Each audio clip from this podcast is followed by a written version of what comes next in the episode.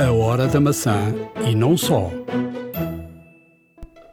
Na Hora da Maçã fomos ao Web Summit, mas olhamos de outra forma para a maior feira de tecnologia feita em Portugal.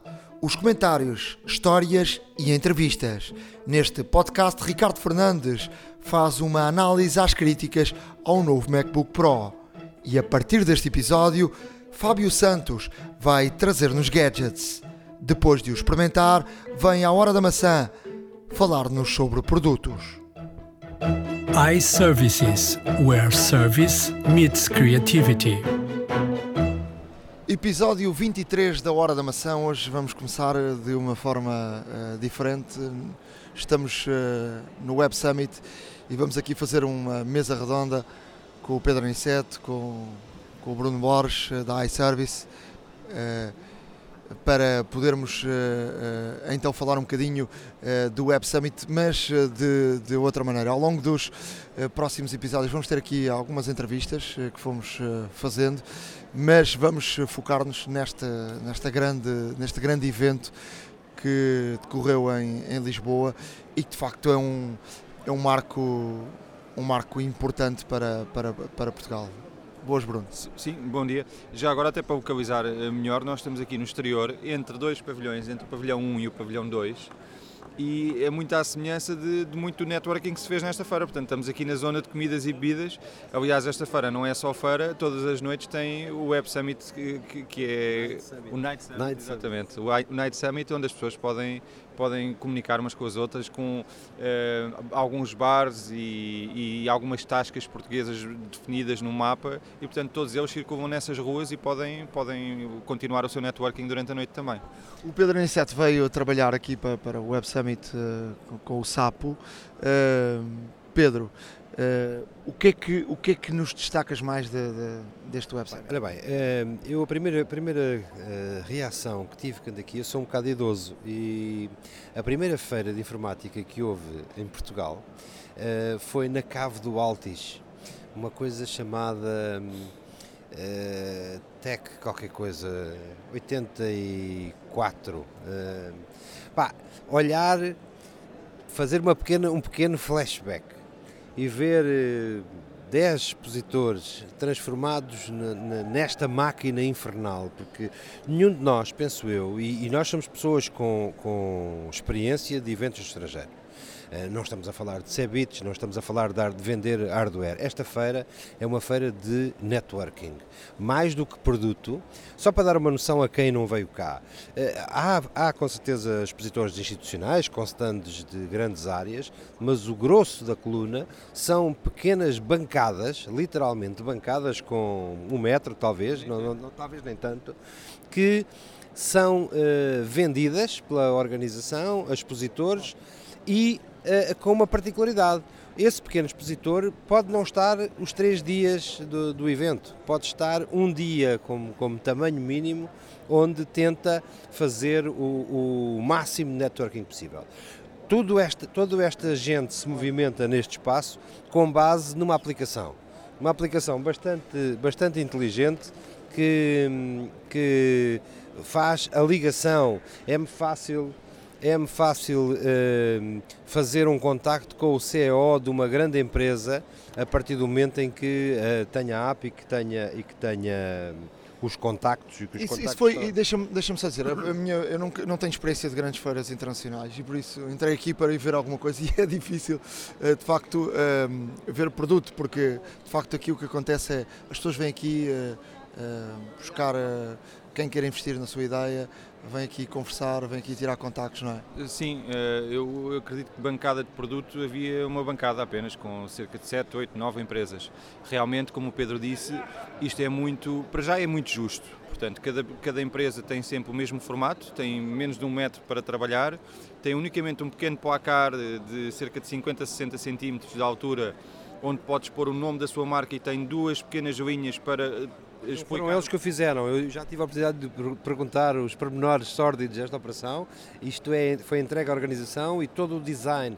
Aliás, o design aqui é omnipresente. Tu vais à sala de imprensa e tu vês informação para jornalistas standardizada. Ou seja, não há uh, definição entre o o produtor A ou B não faz as coisas de maneira diferente. Chega lá e tens aquele, e tens aquele módulo, nem que seja uma etiqueta de reserva de lugar na, na, na, bancada, da sala, na bancada da sala de empresa. E, e, sim, é verdade, é verdade. Portanto, isto é muito justo. Portanto, cada um tem o seu espaço, um ao lado do outro, e tem o seu tempo para falar com os investidores e com as pessoas que querem, que querem saber mais. E, e eu diria que é uma feira muito justa. Depois, quando vi alguma comunicação social, é o caso da Forbes e, e, e mais empresas, a, a, dizer que isto é uma das maiores feiras do mundo, uma, ou a maior feira de, em termos de networking do mundo, ou uma das maiores feiras de tecnologias do mundo, eu pensei como é que é possível com 50 mil pessoas bater feiras que têm meio milhão, têm um milhão de pessoas a visitar a feira. E de facto é possível. É possível porquê? Porque quem aqui está tem, faz aquilo que é humanamente possível. Ou seja, uma empresa estando aqui entre as 9 da manhã e as 18 da tarde, passa o tempo inteiro a falar, garantidamente. Portanto, eles são o tempo inteiro abordados. E seja aqui ou em qualquer outra parte do mundo com mais ou menos visitantes, é isso que eles pretendem, é ter o dia inteiro pessoas a abordá-los e potenciais investidores. Portanto, melhor do que isto, eu diria, eh, Pedro e Nuno, é, é praticamente impossível, porque uh, eles, eles têm acesso a tudo, têm acesso a, a, a falar o dia inteiro. Aqui há, há, de facto grandes ideias e, e, coisas muito inovadoras. Agora temos que perguntar e ir à procura e saber o que é que o senhor, ou o que é que vocês têm uh, para, para, para, o mercado. É um bocadinho isso, não é? Não, é, é mesmo isto. Tu passas, vês um produto, uh, trai-te ou não, Uh, os badges dos, dos, participantes têm o contacto. Eu não preciso interromper uma conversa. Isto é, é, fascinante.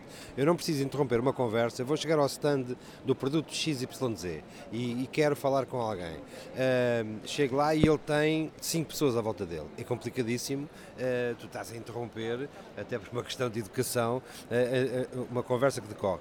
Os badges desta, desta Web Summit têm uma particularidade. Para nós, os ceguinhos, que é, o meu, é um dos meus casos, eu não preciso interromper interromper ninguém porque é perfeitamente visível o nome e o badge tem um QR Code. Eu aponto um leitor de QR Codes ao, ao, ao badge e imediatamente tenho o contacto da pessoa, mesmo sem lhe ter dirigido palavra.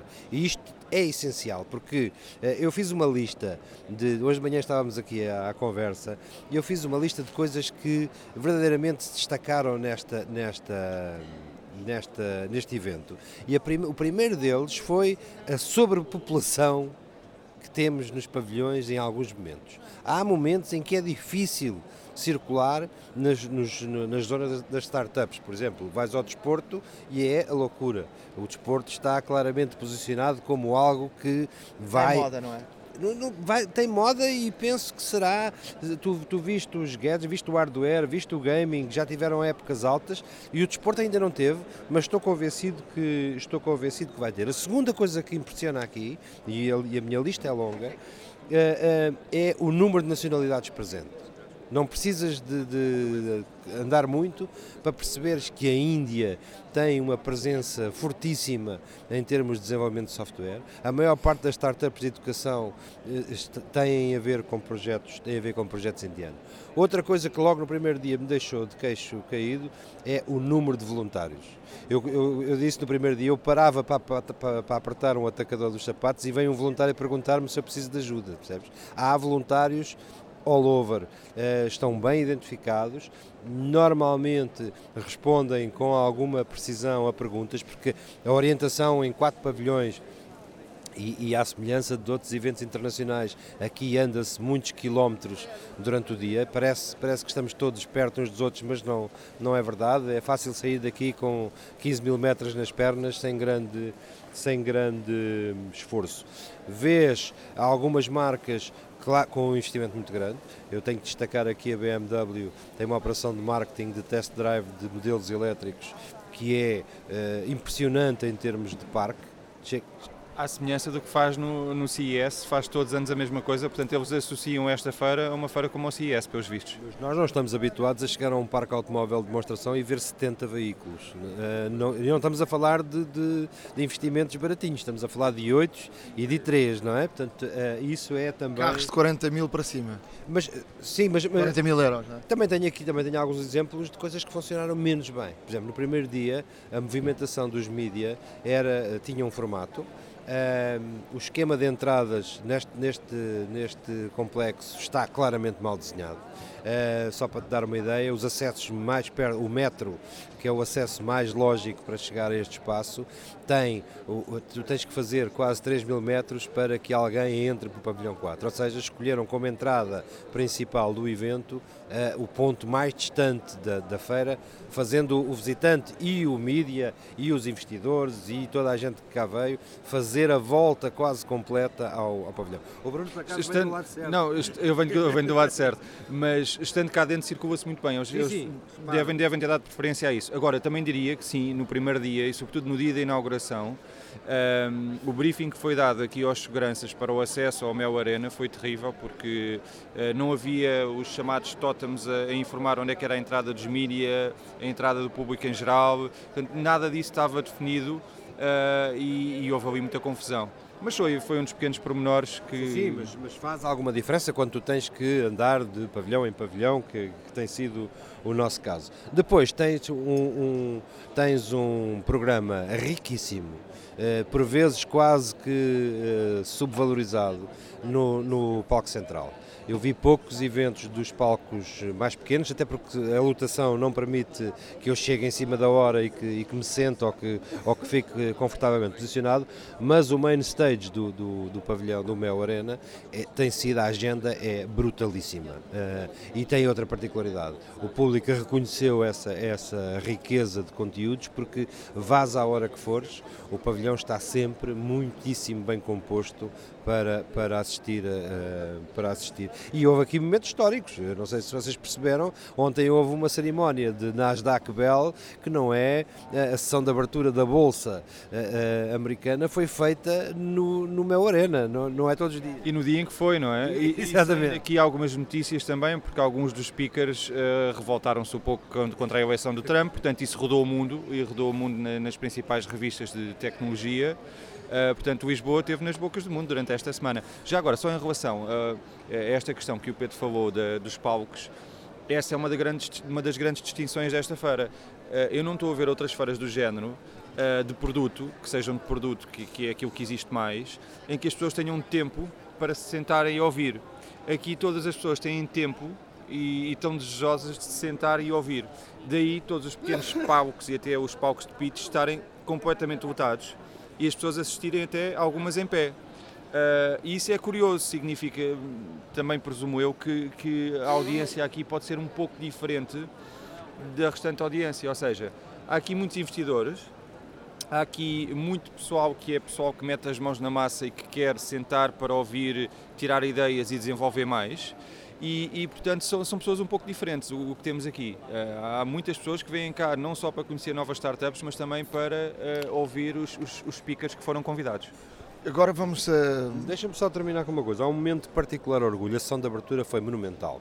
Uh, repara, nós temos em Portugal e na Europa normalmente a ideia de que as sessões solenes são coisas morosas, longas, sem grande ritmo. Não aconteceu nada disto aqui.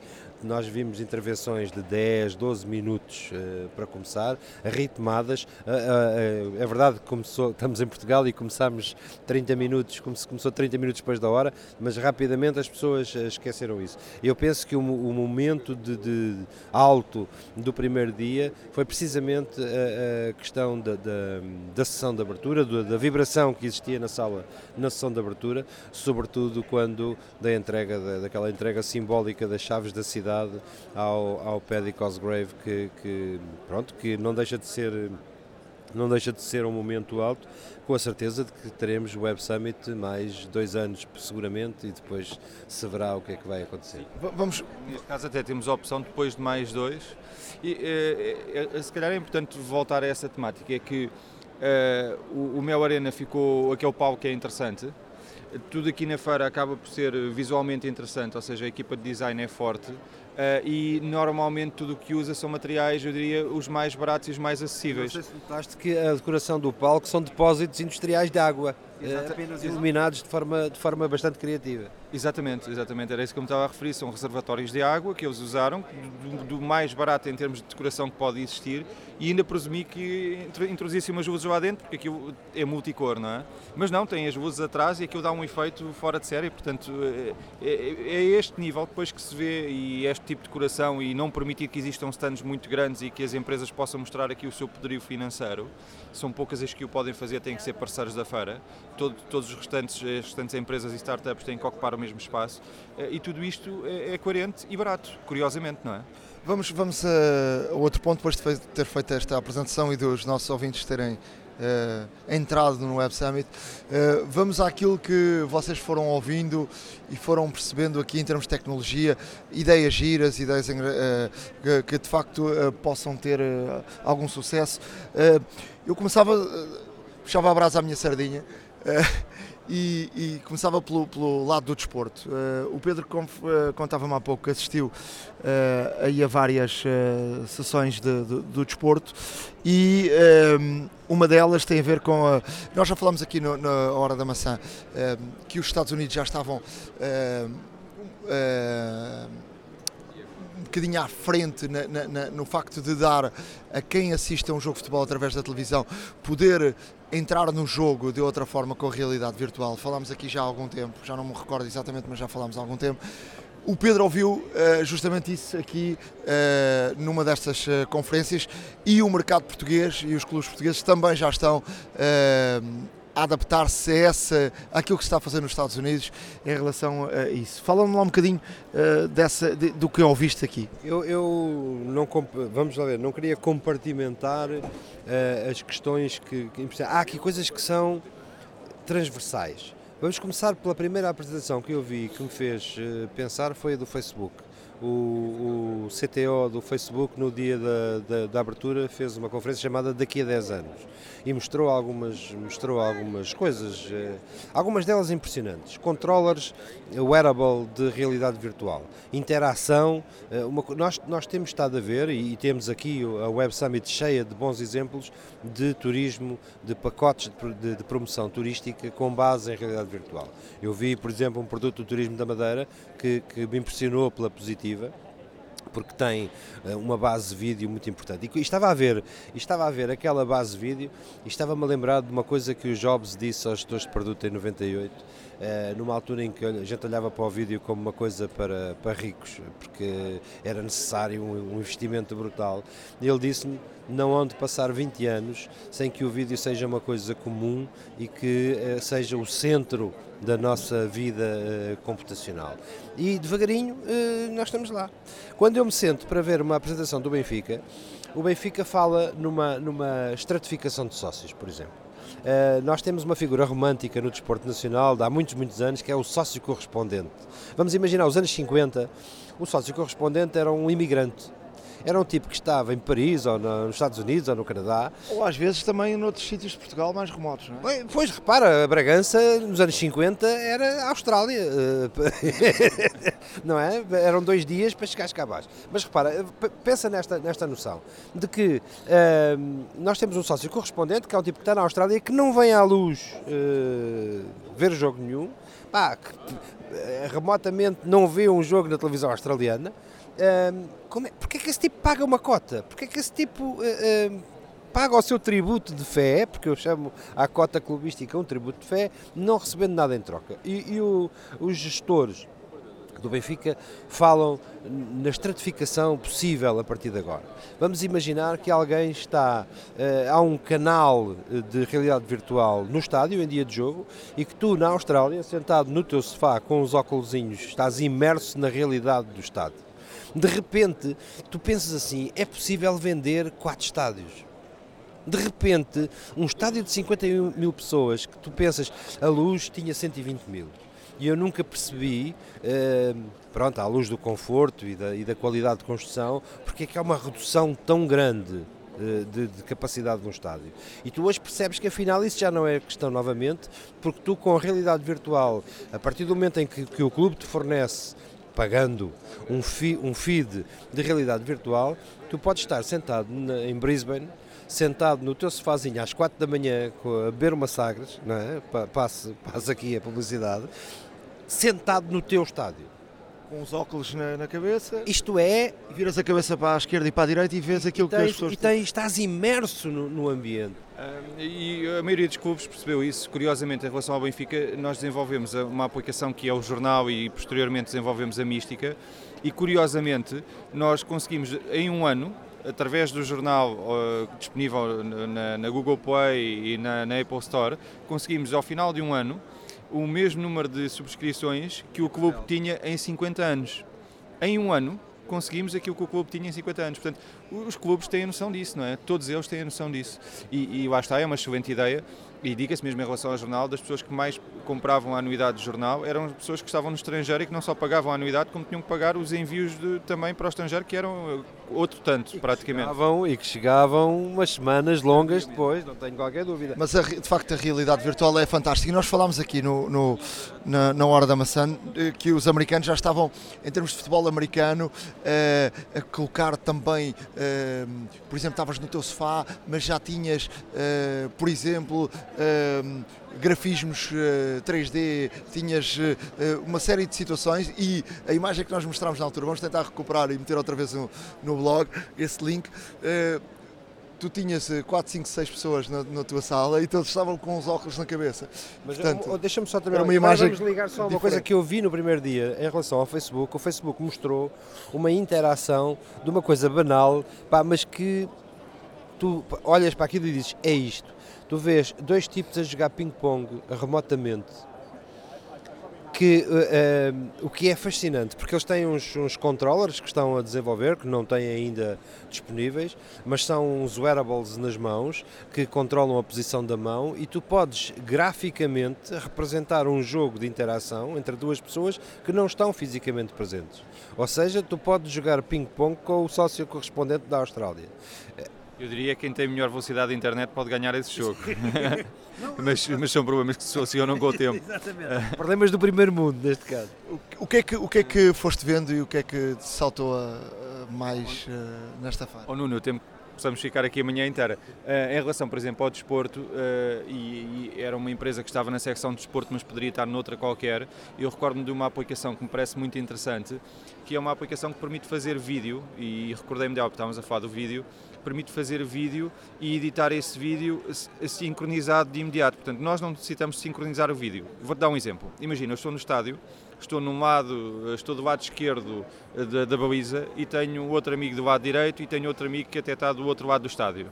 Eu posso, através dessa aplicação, convidar os três para começarem a gravar. Eles começam os três a gravar, cada um na sua posição, e no momento em que qualquer um de nós para, eu vou ter três listas de, de vídeo, três timelines, três timelines disponíveis para eu editar em tempo real. E aquilo funciona na perfeição. E tu, no espaço de 5 minutos, tens um vídeo editado que é do mais profissional que pode existir em tempo real de qualquer um dos lados do estádio, por exemplo. Isto é, eu estou-me a referir a um estádio, mas poderia ser uma pista de skate, poderia ser num evento qualquer, não é? Um salão de dança, é, é exatamente. E, e, de facto o vídeo está. está e, e, e a introdução do 4K, já agora deixa-me. Recordas-te o nome do produto? Não, já agora não. Uh, infelizmente não me recordo, mas, mas confirmo aí e, já, e já passo a informação. Uh, temos o nosso enquanto o Bruno procura aqui o nome do produto, eu, eu também deixa-me deixa contar-te aqui uh, uma das, das, situações que está a ser agora para, para o mercado em termos de 4K uh, de câmaras. Por exemplo, tu podes, podes uh, um, fazer transmissão de um jogo de futebol apenas com uma câmara. isso, é, isso, isso acontece Uh, já há aí tecnologia para isso. Uh, acontece também uh, que tu podes, por exemplo, fazer uma transmissão, vamos supor, live Facebook, apenas com uma câmera, que te filma em 4K. O que é que faz o 4K? O 4K dá-te uma dimensão de um plano enorme. E o 4K permite tu recortares uh, esse plano, ou seja, fazeres tipo um zoom do, do plano sem perderes uh, qualidade. Ou seja, uh, vamos supor, tu tens uma, uma paisagem, uh, tens uns prédios à direita e um, uma baliza à esquerda, e tu, isso, o plano total uh, mostra-te tudo. é um plano geral. E tu consegues, através do 4K, fazeres um zoom uh, só da parte que queres, sem, perder, sem perderes qualidade. Uma nova câmera, não é? E Como... portanto, apenas com uma câmera tu podes dar uh, a sensação a quem, quem está uh, de facto a ver, ou seja, a imagem que estás a transmitir, como se tivesse ali várias câmaras, ou seja, aquilo é um plano único. É. Agora pensa num grupo clipe em 4K, vais ver. Pá, repara, é assim, há 10 minutos, no, é, como, é como aquela história das linhas de tempo do, do, do, Jurássico. Há 10 minutos não tínhamos nada. E de repente uh, uh, há, há, aqui coisas a fervilhar e a dizer isto é tudo possível. Ou ter um 360 a 4K, a prova que, que, a, que a realidade virtual é, é importante e, e vai ter que ser melhorada, até porque há pouco estávamos a falar de assistir a um jogo eu acredito que se qualquer um de nós tivesse que assistir a um jogo em realidade virtual, iria ficar muito tonto ou nauseado, nauseado digamos assim, ao final de 40 minutos, 30 minutos e possivelmente não iríamos conseguir assistir ao jogo todo. Mas é algo que vai ser melhorado certamente. Uh, também no Benfica, este ano, em janeiro, antes de serem lançados depois a maioria das câmaras 360 pela Samsung, que foi lançada em fevereiro, a LG uh, e outras tantas, nós fizemos uma publicação de um vídeo 360 no estádio. Uh, e foi dos vídeos, ou se não até, até hoje deste ano o vídeo mais partilhado, terá sido o top 3 de vídeos mais partilhados por todas as pessoas. Significa que as pessoas já não querem só aquela imagem uh, fotográfica da, da, parte da frente, mas querem poder eh, ver o que está a acontecer a qualquer ponto do estádio, não é? Por não exemplo. Apenas, por exemplo, tagar, tagar personagens nas bancadas virou desporto entre amigos. Uh, as pessoas. Uh, Deixa-me deixa ser um pedacinho não tecnológico o novo estádio trouxe uma user experience que não era possível uh, no, ante no, anterior. O conforto, hoje, uh, assim, eu não conheço esta realidade. Há 40 anos, aquela ideia das famílias irem para o estádio era uma experiência completa, ou seja, implicava um almoço convencional. Uh, farnel. O farnel, exatamente. Depois ia para o estádio. Esse farnel desapareceu as imediações dos estádios deixaram de ser espaços amplos e vazios e passaram a ser espaços comerciais. E hoje o, o, o quente social está na bancada no grupo que se junta ali, muitas vezes que não são família. Algumas são, mas outros não. Eu conheço pessoas, e, e todos nós conhecemos esses exemplos, que só, só conhecem o personagem A ou B porque é o tipo que está sentado duas cadeiras à frente do seu estádio. E aquelas microcomunidades lentamente estão tecnologicamente mais perto umas das outras. Hoje qualquer grupo de miúdos está a twittar durante um jogo de bola, que é uma coisa que ao mesmo tempo faz confusão. Que é assim, eu vou à bola ver o futebol, mas depois estou agarrado a uma rede. Lá está a Apple, a, Apple também com essa nova, nova features com, com a Apple TV, estás a ver o jogo e estás a, a twittar ao mesmo tempo. Uh, Bruno, o que é que podes trazer-nos mais de coisas que tenhas visto por aqui que nos queiras contar? Há muitas aplicações, de facto. muitas das ideias hoje em dia são aplicações. Uh, por exemplo, na, nossa, na nossa área de desenvolvimento de aplicações, eu vejo isso diariamente, não é só aqui na feira. Muitas pessoas chegam a nós e dizem-nos: Olha, eu tenho aqui uma ideia, gostava de partilhar a ideia e gostava de ver se querem ficar com uma parte da empresa. Porque as pessoas muitas vezes têm uma ideia e pensam que isso só por si é, é uma empresa e querem vender essa ideia, não é? Obviamente o facto de desenvolver, desenvolver a ideia é importante e tem um custo. E é isso que muitas empresas aqui estão a fazer, é mostrar a sua ideia e à procura de investidores para desenvolver essa, a sua ideia. Ou então, muitos já têm a ideia desenvolvida cá dentro, em Portugal, e estão à procura de um investidor para facilmente a replicarem no estrangeiro e em tempo útil, porque o facto de teres uma ideia hoje não significa que uh, amanhã ou no ano que vem seja válida e que não tenha sido já replicada por alguém com êxito. E as grandes empresas do mercado hoje só ganham dimensão a partir do momento em que rapidamente uh, conquistam o mundo. Caso contrário, uh, ela facilmente é replicada, não é? Portanto, é isso que vemos aqui. Vemos muitas ideias, algumas semelhantes, e, e, todas as pessoas à procura, à procura da, sua, da sua oportunidade. E daí o facto de eles se sentarem a ouvir alguns CTOs, alguns CEOs e, e debaterem aqueles CEOs que, que, conseguiram chegar a esse ponto, conseguiram uh, ter, ter a sua empresa uh, à escala global. Ontem, quem é que eu estava a ouvir? Ontem... O Sean Rad, pá, é, o Sean Rad é o CEO do Tinder. O Tinder não é um produto vendável, não é um produto físico, palpável, tangível. É palpável, é. É, pal é palpável.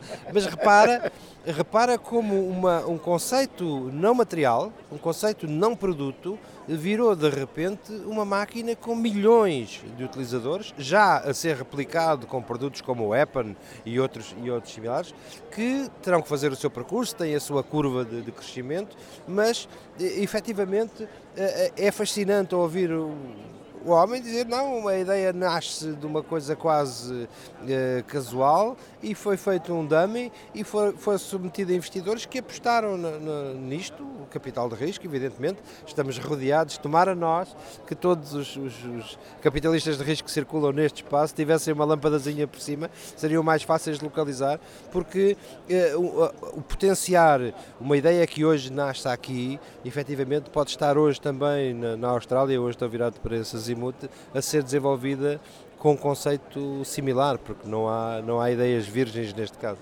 E, e essa conversa teve, teve algumas particularidades. Primeiro, a pessoa que o entrevistou uh, até referiu um número de, de, utilizadores que era precisamente metade daquilo que existe atualmente. E, portanto, ela deve ter ouvido aqui alguns e ele riu-se e disse que não, que era metade, mas ela até disse: Bom, isto anda tão rápido que lá está, acredito que sim. E, e, depois ele, ele disse, inclusive, são poucos funcionários, são 200, presumi que fossem muito mais no Tinder, mas, mas ele, ele, ele Mas com boas relações. Com, sim, com ótimas relações, pelos vistos. Uh, aliás, ela, ela insistiu em perguntar se ele realmente se tinha namorado atualmente ou não, ele confirmou que sim. E, e ele, na, na sua, ele explicou mesmo que acha curioso hoje em dia chegar ao escritório e não conhecer toda a gente ou não conhecer o nome de toda a gente. E, portanto, aquela pessoa que ali está é muito semelhante a todas as outras que aqui estão à procura da sua oportunidade. Daquilo que, daquilo que, daquilo que ouviste, uh, uh, só para terminarmos, uh, o, que é que, o que é que te ficou mais na, na, na memória? Olha, desmistificou um bocadinho a ideia de que, que os CEOs e os CTOs são pessoas inacessíveis. Foi fácil chegar à conversa com alguns aqui na, entre pavilhões não se refugiaram nos seus castelos, não se refugiaram nos seus castelos e hoje à tarde, uh, inclusive, tenho uma mesa redonda com algum grupo de amigos com precisamente o CEO do Tinder, porque hum, gostei muito da forma como, quase, quase como quem diz, desculpem lá, isto ter, ser um, uma, uma máquina de tanto, de tanto sucesso, mas depois eu dou-vos mais pormenores uh, à conversa. Portanto, nada de, nada de verdadeiramente uh, Hoje à tarde ainda trarei aqui uma, uma outra empresa, uma ideia portuguesa chamada Fitit, um, um, um tirador de medidas de sapatos. Uh, Num dos próximos podcasts vamos ter a, vamos essa entrevista. Tê vamos tê-lo vamos tê brevemente, por isso darei pormenores mais, mais em próximos episódios. Bem, uh, ficamos por aqui. Obrigado ao Bruno Borges da iService, ao Pedro Aniceto. Uh, vamos seguir neste podcast com mais informação. A Hora da Maçã e não só. Vamos agora ao encontro de Ricardo eh, Fernandes. Boas, Ricardo. Tiveste tempo de dar um salto à Web Summit? Uh, não, Nuno, por acaso, infelizmente não. E, e se calhar também não ia conseguir porque vi as filas no metro e era qualquer coisa de extraordinário. Não, isso, isso, eu vou te dizer, as notícias exageraram um bocadinho porque havia boa internet sempre que lá fui. E, e também, uh, aliás, levei o meu carro e tive até facilidade de estacionar o carro. Uh, pagando, obviamente, porque hoje em dia raros são os sítios em Lisboa que não se pagam para, para estacionar, mas uh, eu acho que houve aqui um exagero de, de. contra, contra a minha profissão, falo, um exagero de, não há internet, não há, eu sempre tive internet na Web Summit, nunca tive nenhum problema de internet. Um, circunstancialmente, acho que Uh, foi o, o, tal momento de abertura que ele não conseguiu abrir uma. Lá o, o Big Boss não conseguiu abrir uma aplicação, mas uh, pela experiência que eu tive, sempre tive internet, fui lá duas vezes, estacionei tranquilamente, apanhei um bocadinho de fila para, para, para chegar ali à zona da Expo, mas normalmente mesmo que vais lá uh, noutra, noutro dia normal tens sempre ali um bocadinho, portanto Eu acho, eu acho que houve aqui um bocadinho de exagero. Mas olha, proponho para ouvires o, o Hora da Maçã, que vamos falar muito do, do Web Summit. Já sei, já sei. Inclusivamente, uh, uma das coisas que eu notei foi, foi em termos de mobilidade em Lisboa, ou seja, uh, eu que, que, moro na zona oriental de Lisboa notei, uh, quando, na altura de saída do trabalho, na hora de ponta, notei muito trânsito, o metro sobrelotado de pessoas, ou seja, foi um evento muito grande, uh, trouxe obviamente uma exposição e um protagonismo uh, muito interessante à cidade de Lisboa, como anfitriã do evento, uh, e acho que está para durar, segundo sei, até 2018, pelo menos. Olha, vamos, vamos a, a notícias da Apple. Um, quase 4 milhões de portugueses usam tablets. Isto é uma notícia de facto que que dá que pensar, ou seja, uh, começaram com os iPhones, mas hoje em dia, de facto, uh, o tablet uh, em 10 milhões de portugueses, um bocadinho mais, não é? 4 milhões de. Para sermos mais rigorosos, 3,7 milhões de portugueses usam tablet. tu achas que o tablet está a substituir o computador? Olha, Nuno, eu acho que o tablet não substitui o computador. Um, eu, eu vou falar por mim pela experiência que tenho. Eu tenho um iPad uh, e, e, esse mesmo iPad é uma forma mais rápida e mais prática de navegarmos na net e vermos os e-mails e tudo mais. E hoje em dia é quase imprescindível, até mesmo porque eu, por exemplo, no meu iPad tenho várias uh, aplicações educativas para as minhas filhas. Uh, uma, que tem, uma que tem 16 meses e está a desenvolver ainda a metricidade fina, mas já já, já faz o deslize das páginas e abre aplicações e começa os desenhos.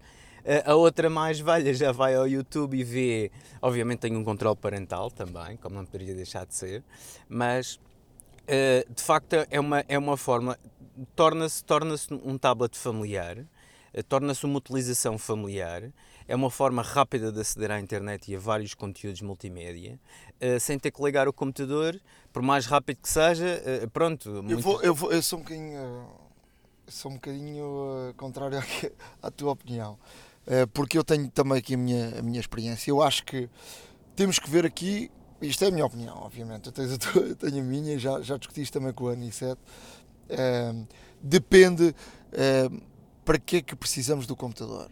Uh, por exemplo, ainda ontem uh, falava com o Anicete, uh, o Anicete estava na Web Summit a tratar de, de, de, redes sociais para, para o Sapo e de facto ele tem determinados plugins, determinadas ferramentas que precisa do computador. Claro. No meu caso, neste momento, para aquilo que eu estou a utilizar, ir aos e-mails, escrever, aceder à internet, ver filmes para as coisas uh, essenciais, não preciso mais que um tablet. E se calhar há muita gente com o meu perfil. Se eu estiver num, numa situação de ter que editar vídeo, uh, ter que uh, utilizar situações mais específicas, aí sim, se calhar, precisamos do computador. Portanto, esta é a minha opinião. agora, obviamente tu terás a tua e terás a tua também a experiência, não é? O, o, que eu te digo é que é o seguinte, eu na minha ótica não substitui o computador, porém eh, é um posso dizer-te, posso dizer-te que em termos de utilização, eh, se calhar até mais utilizado lá em casa que o computador, na verdade. Mas eh, eu, por exemplo, trabalho muito com Excel e, e trabalho muito com Word, etc. E, e, e o iPad não te funciona? O iPad funciona, mas é, para digitar é muito mais rápido. Eu não tenho um teclado, lá está. Tu tens o teclado e tens, e tens realmente essa facilidade. Uh, eu não achei necessário comprar o teclado. E além disso, pronto, tenho o meu MacBook Air de 11, também é bastante leve. E, e funciono com ele lá. Além disso, também trabalho com outras aplicações que não se refletem no, no iPad mas tenho que admitir que em termos de tempo de utilização, sem dúvida que é mais utilizado que o computador. E vou, e vou dizer-te outra coisa, eh, para quem como eu viaja muito, um, ehm, o facto de poderes, além de uh, tudo isto, teres aqui a possibilidade de veres filmes, ver o Netflix com é que não é a mesma coisa no computador, percebes? Pões isto em cima das pernas, pões, estás na cama, uh, é, é, de facto. Não, o ecrã é diferente, isso sem sim. dúvida alguma. Eu dúvida. Acho, que, acho que, por exemplo, nesse aspecto, o, o, o tablet ganha ao, ao, ao, computador. Sem dúvida. foi, era um pouco aquilo que estava a dizer anteriormente, ou seja, em termos de utilização multimédia, o, o iPad ganha facilmente terreno ao computador. Facilmente, até mesmo porquê? Porque, eh, apesar de termos um computador, mesmo que seja extremamente rápido, temos sempre aquele, aquele, aquele delay, chamemos-lhe assim, de, de ligar o equipamento e do equipamento arrancar e tudo mais. Não nos podemos esquecer também que uh, a bateria do iPad é muito, tem, tem, tem uma maior autonomia do que dos computadores normais e, e portanto, um, todos estes fatores e, conjugam... e, e, e, normalmente é mais leve, não é? Exatamente, exatamente. E todos estes fatores conjugam-se para que a utilização, eh, em, em termos de horas, em termos de tempo de utilização, seja de facto bastante mais viável utilizar o, o, o iPad do que o computador. Deixa-me deixa dizer-te que este, estes números que eu apresentei foi um estudo da Mark Test.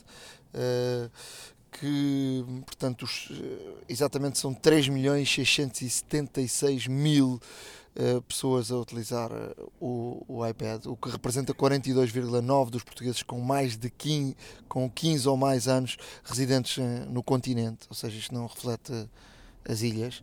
Os dados constam de um estudo da, da Mark Test e que mostram que o número aumentou quase 8 vezes em 4 anos, desde 2012, altura em que um, só 5,5% dos portugueses dizia possuir este tipo de, de, de dispositivo.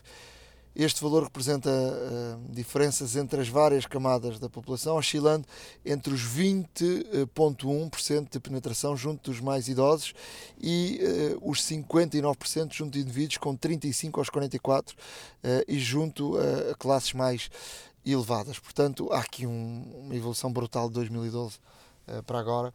Portanto, o iPad. É verdade também que o iPad também evoluiu. O iPad ou os tablets também evoluíram. Não, isto não reflete apenas o iPad, reflete também claro. uh, tablets de, dos Androids. Vamos ao, ao novo computador da Apple. Um, e porque aqui falamos de tablets, vamos uh, ao novo computador, ao MacBook Pro. Um, muitas críticas. Muitas. Preço elevadíssimo. Uh, e depois, se é um computador Pro, vendo bem as coisas, não tem as capacidades de, de, facto para um computador uh, de, de, para profissionais. Uh, e há, há, aqui situações um bocadinho uh, um bocadinho fora daquilo que, que, se podia esperar num computador tudo Pro, ou seja, não estamos a falar de um computador normal, estamos a falar de um Pro para a gama de, de profissionais. Sim, sem dúvida. Olha, eh, uma, de, uma das quais é, é a saída digital. Uh, antigamente os computadores tinham, portanto, na geração, nas gerações anteriores os computadores tinham no jack 3,5 tinham também uma saída digital, uma saída ótica digital. Se pedia que quando se ligava, que era automática, portanto comutava automaticamente, e assim que se ligava, neste caso um SPDIF uh, ótico, automaticamente comutava para a saída digital.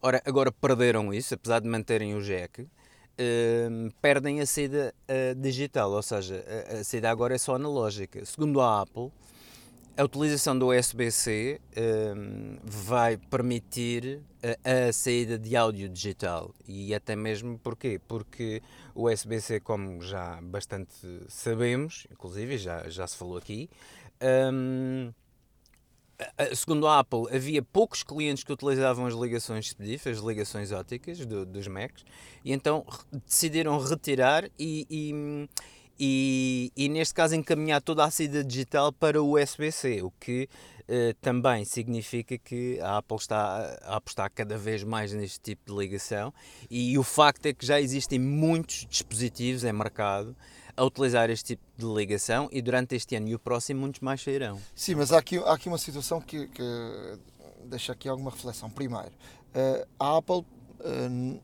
e nós sabemos uh, normalmente raramente baixa os produtos, o preço dos produtos. fez uma promoção baixando os preços dos produtos dos, dos, dos conectores para, para, para ligações do SPC de outro tipo de ligações mais, mais antigas. Ou seja, isso reflete uh, que a Apple cedeu perante as críticas do, dos utilizadores. Depois, o, o, que mais, o que mais fez críticas é, para já, o preço elevadíssimo dos computadores. Depois, uh, por exemplo, a linha começa num, uh, num, num i5. Por exemplo, ainda ontem estava a falar com o Aniceto. O Aniceto é uma máquina antiga com um i7. Como é que agora uma máquina nova passa, a, a, a linha começa no i5? Portanto, isto é, isto é, é de facto. E o preço? o preço é tremendamente estúpido e ainda por cima a comparação, a comparação dos dólares para, para os euros é, é, um, é uma coisa absurda. Bem, uh, em relação dos dólares para os euros, agora é boa, é boa altura para comprar dólares. Sim, mas a verdade, não, a verdade é que o, o preço, tá, sim, se fosse o mesmo preço, era ótimo. Mas a verdade é que um computador custa X no, no, nos Estados Unidos, em dólares, e custa muito mais em, em, euros. em euros em Portugal. Isso, em Portugal e na Europa. Não? Isso é notório, isso é notório. Um, não nos podemos esquecer que, que, que, estas máquinas vêm equipadas com os novos processadores da Intel. Não justifica, não justifica que uma máquina que é muito mais cara venha com um processador teoricamente, teoricamente mais uh, modesto, por assim dizer, ou seja, começar no i5. Uh, ah, eu calculo que uh, a Apple optou por esta situação. Porquê? Porque os processadores da Intel prometem realmente um desempenho superior e, como tal, Uh, julgam, ou, ou, pelo menos de acordo com o teste que o julgo que efetuaram, e os benchmarking que estão aí para toda a gente ver, é que o, o novo i5 tem, tem uma performance muito aproximada ao antigo i7.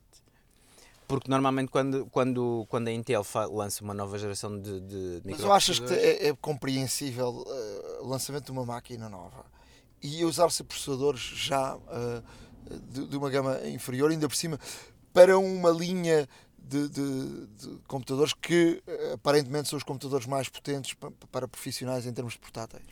Olha, uma, uh, eu, eu, compreendo o teu ponto de vista e até certo ponto concordo, mas não nos podemos esquecer também que, mediante todas as gerações anteriores, sempre que a Apple lançou, uh, havia sempre nas gamas, havia sempre na, na, gama MacBook Pro, havia sempre i5 e i7, sempre.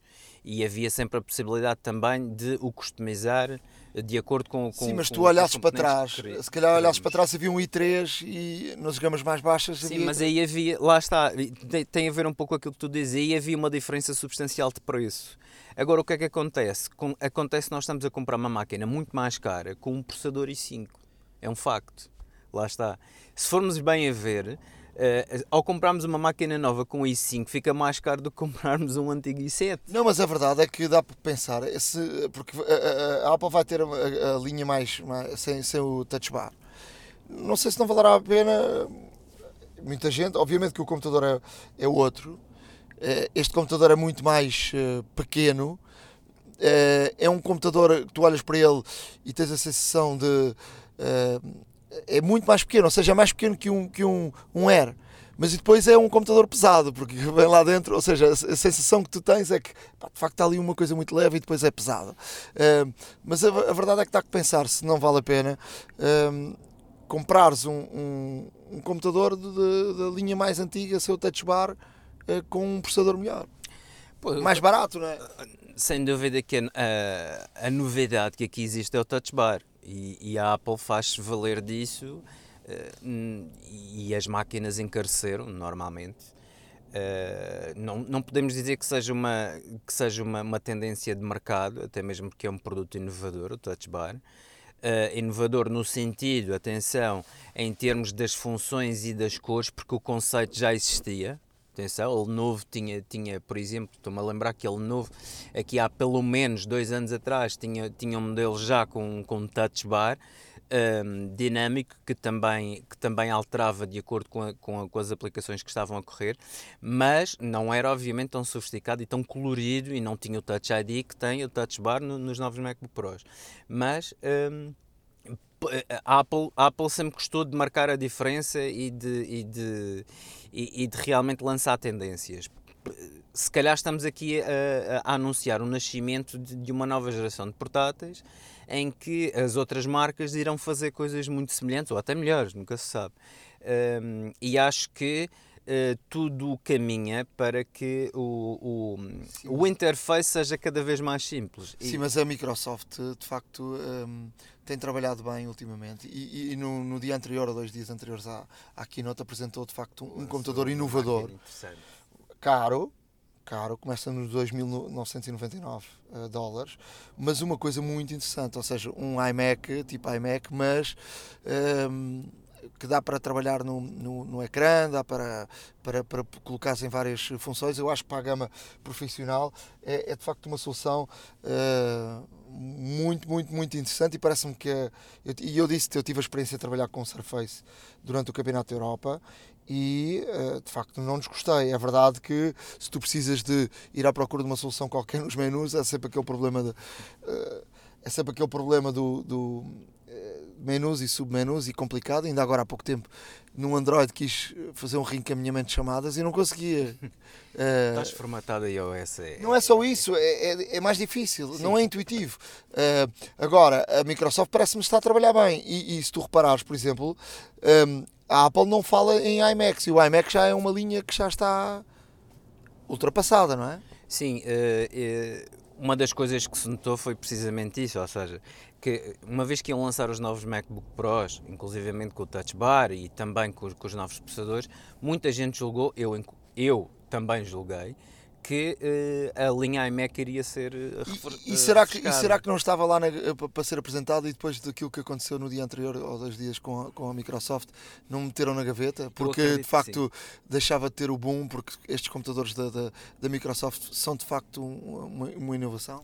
Eu acredito que sim, acredito que também foi estratégico da parte da Microsoft apresentar antes de, da Apple. Uh, e acho que uh, eu muito sinceramente acredito piamente que a Apple tinha no pipeline uh, a apresentação de novos iMacs e, e, e, acredito também que se deva ter retraído após este lançamento da Microsoft, ou seja, vão voltar, vão voltar a fazer uh, e a refazer as coisas para que seja ainda melhor, espera-se.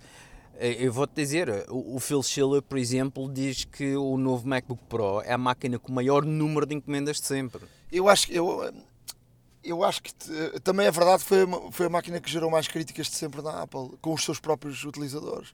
Portanto, não é normal na Apple. Sim, ele diz também que é perfeitamente normal e não é a primeira vez que a Apple lança um, um, um equipamento e que, tá, e que há um debate aceso e muitas, muitas críticas, etc. Mas eu acho, que é a primeira, eu acho que é a primeira vez que de facto há aqui um. Os, os utilizadores Apple que são, são de facto uh, uh, leais, há de facto aqui um, uma crítica que deve ser uh, refletida. Eu concordo contigo. Quando, quando, quando ele diz que, que, nunca vi um produto que não fosse alvo de críticas após a sua saída, é, é verdade. Mas também é verdade que nunca houve um produto com tantas críticas como este novo MacBook. Atenção. Uh, o, o, novo MacBook também perde o cartão SD. Na altura, uh, a escolha do SD foi feita pela grande maioria das máquinas e utilizadores usarem este tipo de cartão.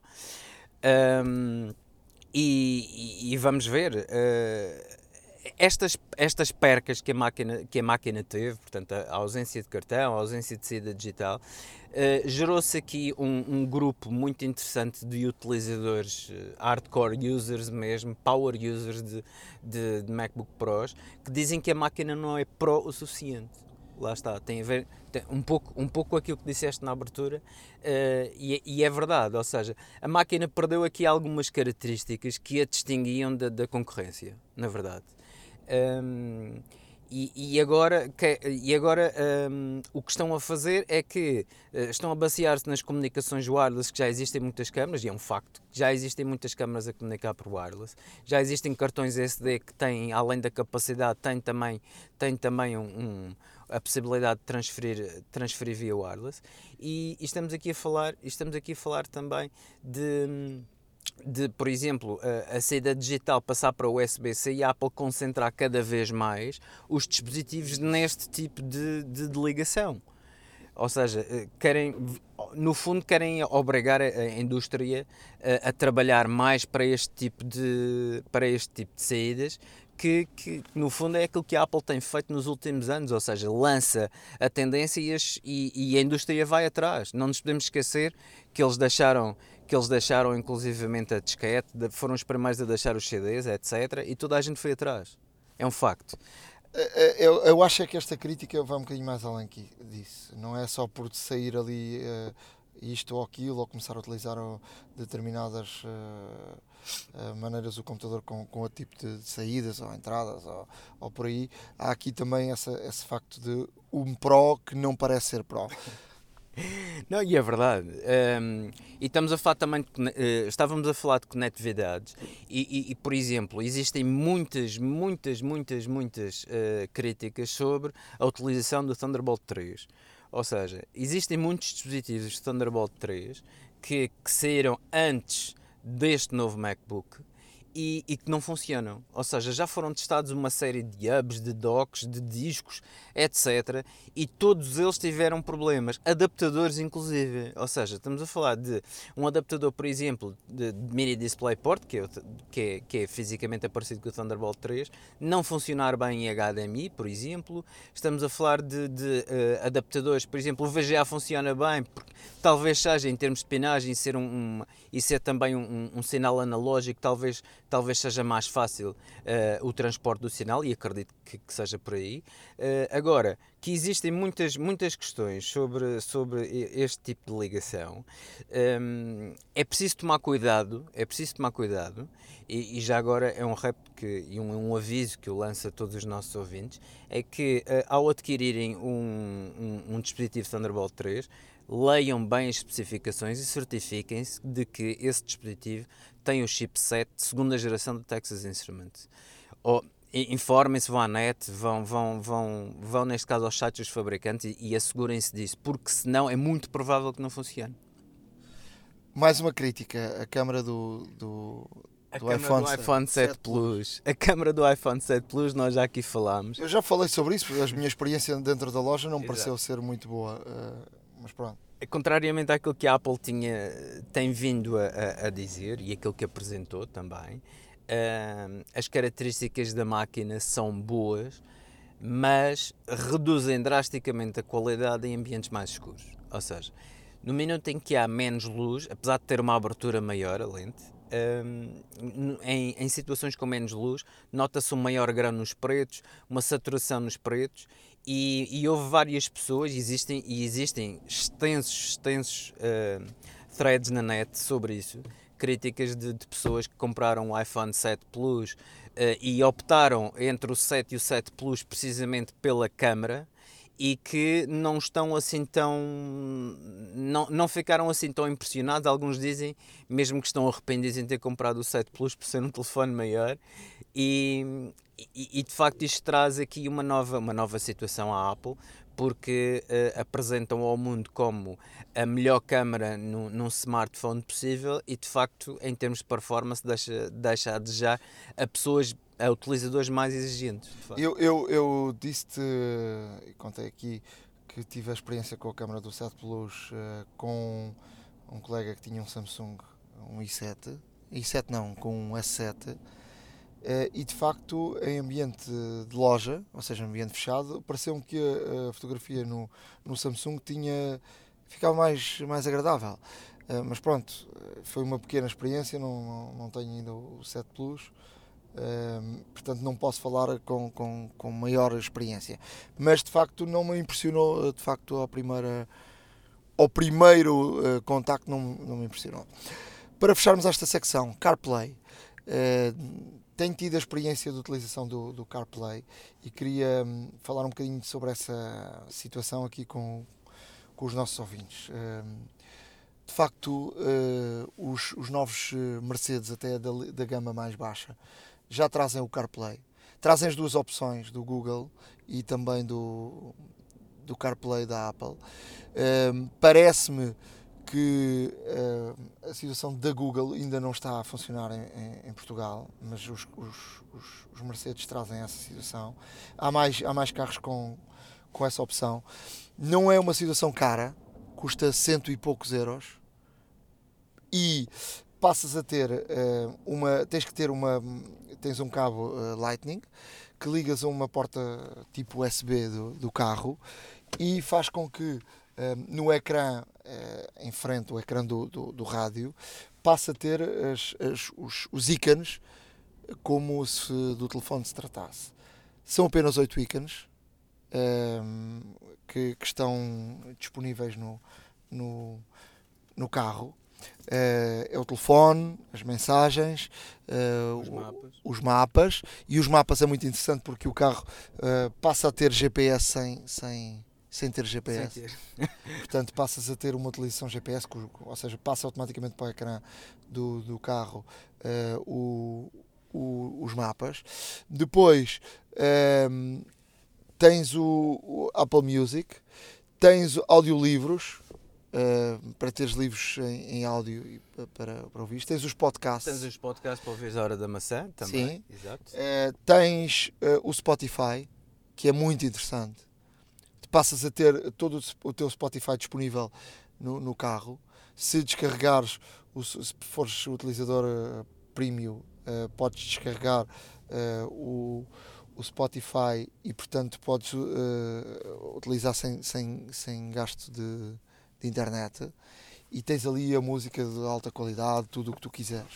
De facto é muito, muito, muito funciona, Nuno, já agora, funciona com Bluetooth? O, o, CarPlay? Não, o CarPlay tem que funcionar com, com, com, cabo, com cabo. Obrigatoriamente. Mas podes ter ligado o telefone por Bluetooth uh, no, no carro. Uh, e funciona sobretudo através do Siri. Uh, no volante tens uma, um botão, carregas, diz liga-me Ricardo Fernandes e ele automaticamente liga. Fizemos aqui o teste anteriormente. Se recebes uma mensagem, ele lê-te a mensagem. Podes ditar a mensagem uh, e, e, ele funciona bem, mesmo em português do Brasil. Uh, tenho tido boa experiência em relação, em relação a isso. Uh, e, e, de facto é aqui uma nova, uma nova experiência uh, do, do iPhone dentro de um, de um, carro. Aquilo que me parece, tal como aconteceu na, na Apple TV, é que o sistema está no início e portanto a Apple vai ter de abrir um, esta, esta plataforma de programação de, de aplicações do CarPlay para os programadores tal qual como aconteceu na Apple TV. Durante muitos anos só tinhas as aplicações da Apple e, portanto, eh, a seguir passaste para aplicações em aberto e, portanto, criou-se um mundo inteiro de soluções para, para a Apple TV.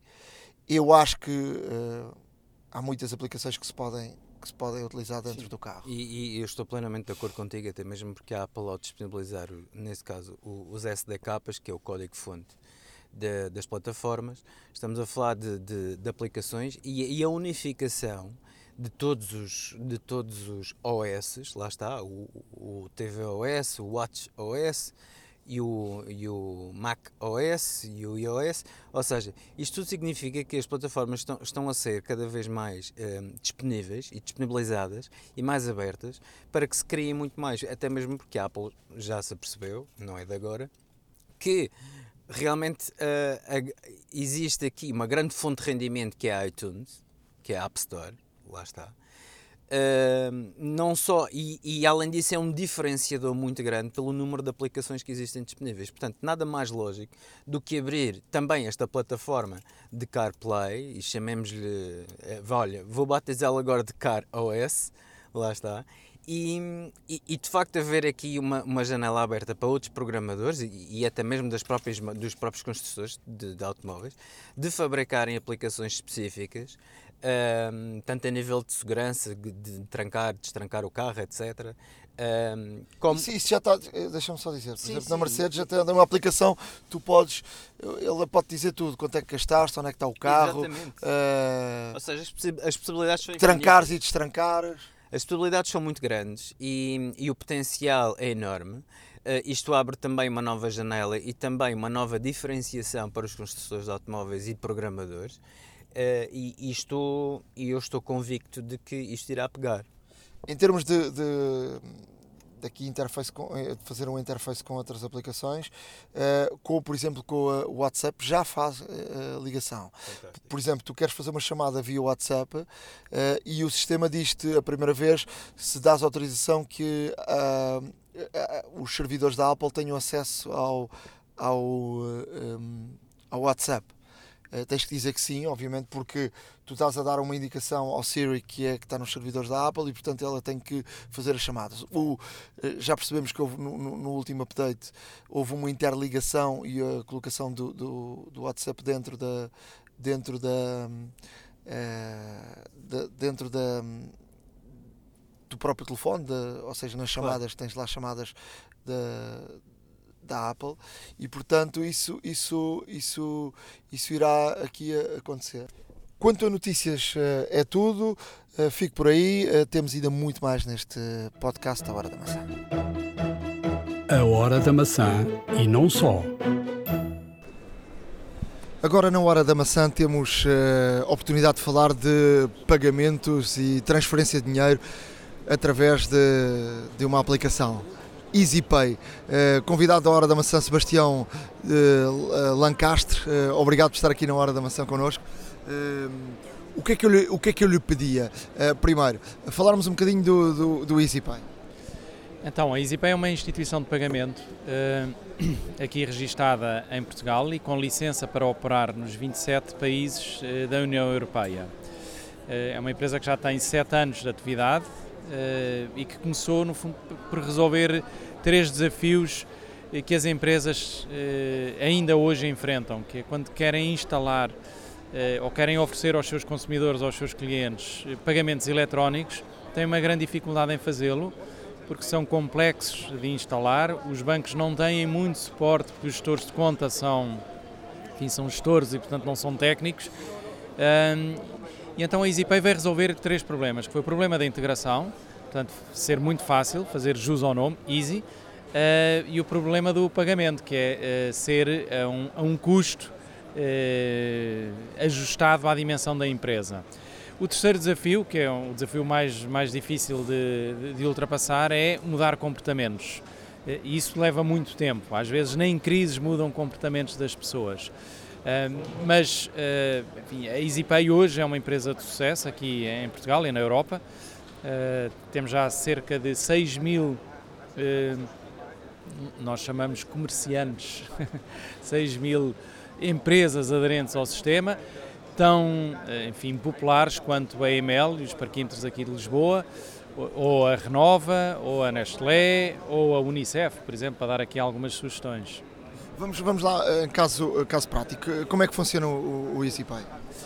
Um, então, uma, portanto, a EasyPay é um negócio business to business, significa que é de empresas para empresas e, portanto, quando, quando uma empresa quer, por exemplo, abrir um site, chega o momento em dizer, bom, e agora, como é que os meus clientes me vão pagar? Certo? E agora abrem-se milhares de opções. Se, se, a empresa tiver optado por uma plataforma eh, conhecida, tipo Magento, Joomla, ou WooCommerce, que são as plataformas de e-commerce mais conhecidas, eh, a EasyPay disponibiliza plugins que são colocados dentro dessas plataformas e, portanto, 5 minutos depois está tudo pronto a funcionar e a receber as primeiras encomendas. E, portanto, o nosso objetivo claramente na EasyPay é facilitar, facilitar o acesso às vendas. E depois há aqui um esforço de acompanhamento, portanto, tenho uma equipa de comerciais e de técnicos que ajudam, no fundo, as empresas a seguir a ultrapassar as pequenas questões que aparecem sempre, ou de integração, ou com, as, com os primeiros recebimentos que eles podem ter. Mas eu também achava importante falar daquilo que estamos a, a lançar aqui no Web Summit. Não é, Nuno? É isso mesmo. então, no Web Summit, o que é que nós viemos aqui fazer? Viemos lançar uma marca nova, que é a AbiPay, e portanto é uma marca que é logo à partida global e que por oposição à da EasyPay, que só resolve o problema dos consumidores, do, do, dos comerciantes, eh, a AbiPay resolve o problema dos comerciantes e dos consumidores, portanto, todos os problemas. E eh, nós temos uma visão de querermos assim um mundo melhor, isto pode parecer assim um bocadinho naivo, mas é muito importante termos esta, este espírito dentro da, dentro da empresa. Um, e o mundo, eh, quando, quando está a falar aqui de pagamentos, há eu diria mais uma vez três grandes desafios, que é quando queremos transferir dinheiro para o estrangeiro, todos nós já tivemos familiares ou amigos a quem nós queremos mandar dinheiro para o estrangeiro e começam as primeiras dificuldades. Primeiro porque, enfim, ou temos que saber um número que é o IBAN compridíssimo e que falhamos e depois aquilo não vai, depois não é possível fazer em todos os sítios e depois, se calhar, enfim, é um preço um bocadinho desajustado porque eu só queria mandar 100 euros, enfim, mas cobraram-me 4 euros para, esta operação, não é? E, portanto, as, enfim, as pessoas ficam um bocadinho desagradadas com o preço e com a morosidade. E, portanto, o primeiro desafio é resolver isto. Portanto, o AbiPay é uma solução instantânea, portanto, é em tempo real. Assim que eu a faço, a pessoa do lado lá recebe imediatamente o dinheiro. As duas têm que ter a aplicação. As duas eh, têm que ter a aplicação, mas podem também não ter, porque eu posso mandar, isto funciona com QR codes seguros, e eu posso mandar para outra pessoa um QR code, se ela não tiver a aplicação, e ela pode ir a uma ATM ou a um comerciante levantar o dinheiro. Pronto, com esse eh, QR Code seguro, que é só usado uma vez e que no fundo representa dinheiro. É? Um, e, e, portanto aquilo que nós cobramos é meio por cento, portanto 0,5. É, é, eu diria que é quase grátis, mas não é grátis. É, mas é um preço que achamos que é, é o suficiente para pagar é, toda a tecnologia que está por trás disto. Que já agora, que é a tecnologia dos bitcoins, que se chama blockchain. As pessoas provavelmente nunca ouviram falar disto, do blockchain, mas é uma tecnologia maravilhosa que tem mais ou menos 7 anos de existência e que permite, tem este beauty que é de poder funcionar em todo o mundo, uma base de dados distribuída, a funcionar uh, de forma instantânea. Eu estou a ver, ou estou a imaginar os nossos ouvintes da África a dizer eu posso transferir dinheiro para a Europa uh, com os condicionantes dos mercados africanos, uh, a pensar como é que eu poderia fazer. A minha questão é outra, é a, a, as contas base de moeda, as operações entre moeda, uh, podem ser diferentes da conta de origem? Podem, podem. Podem, podem. Portanto, isto é, é, é, é, uma pergunta muito pertinente e obrigada por ter feito, porque isto é multi-currency, isto significa multimoeda. Portanto, eu posso transferir euros na minha conta para dólares, ou posso transferir dólares para reais, ou posso transferir de reais para bons. Pronto.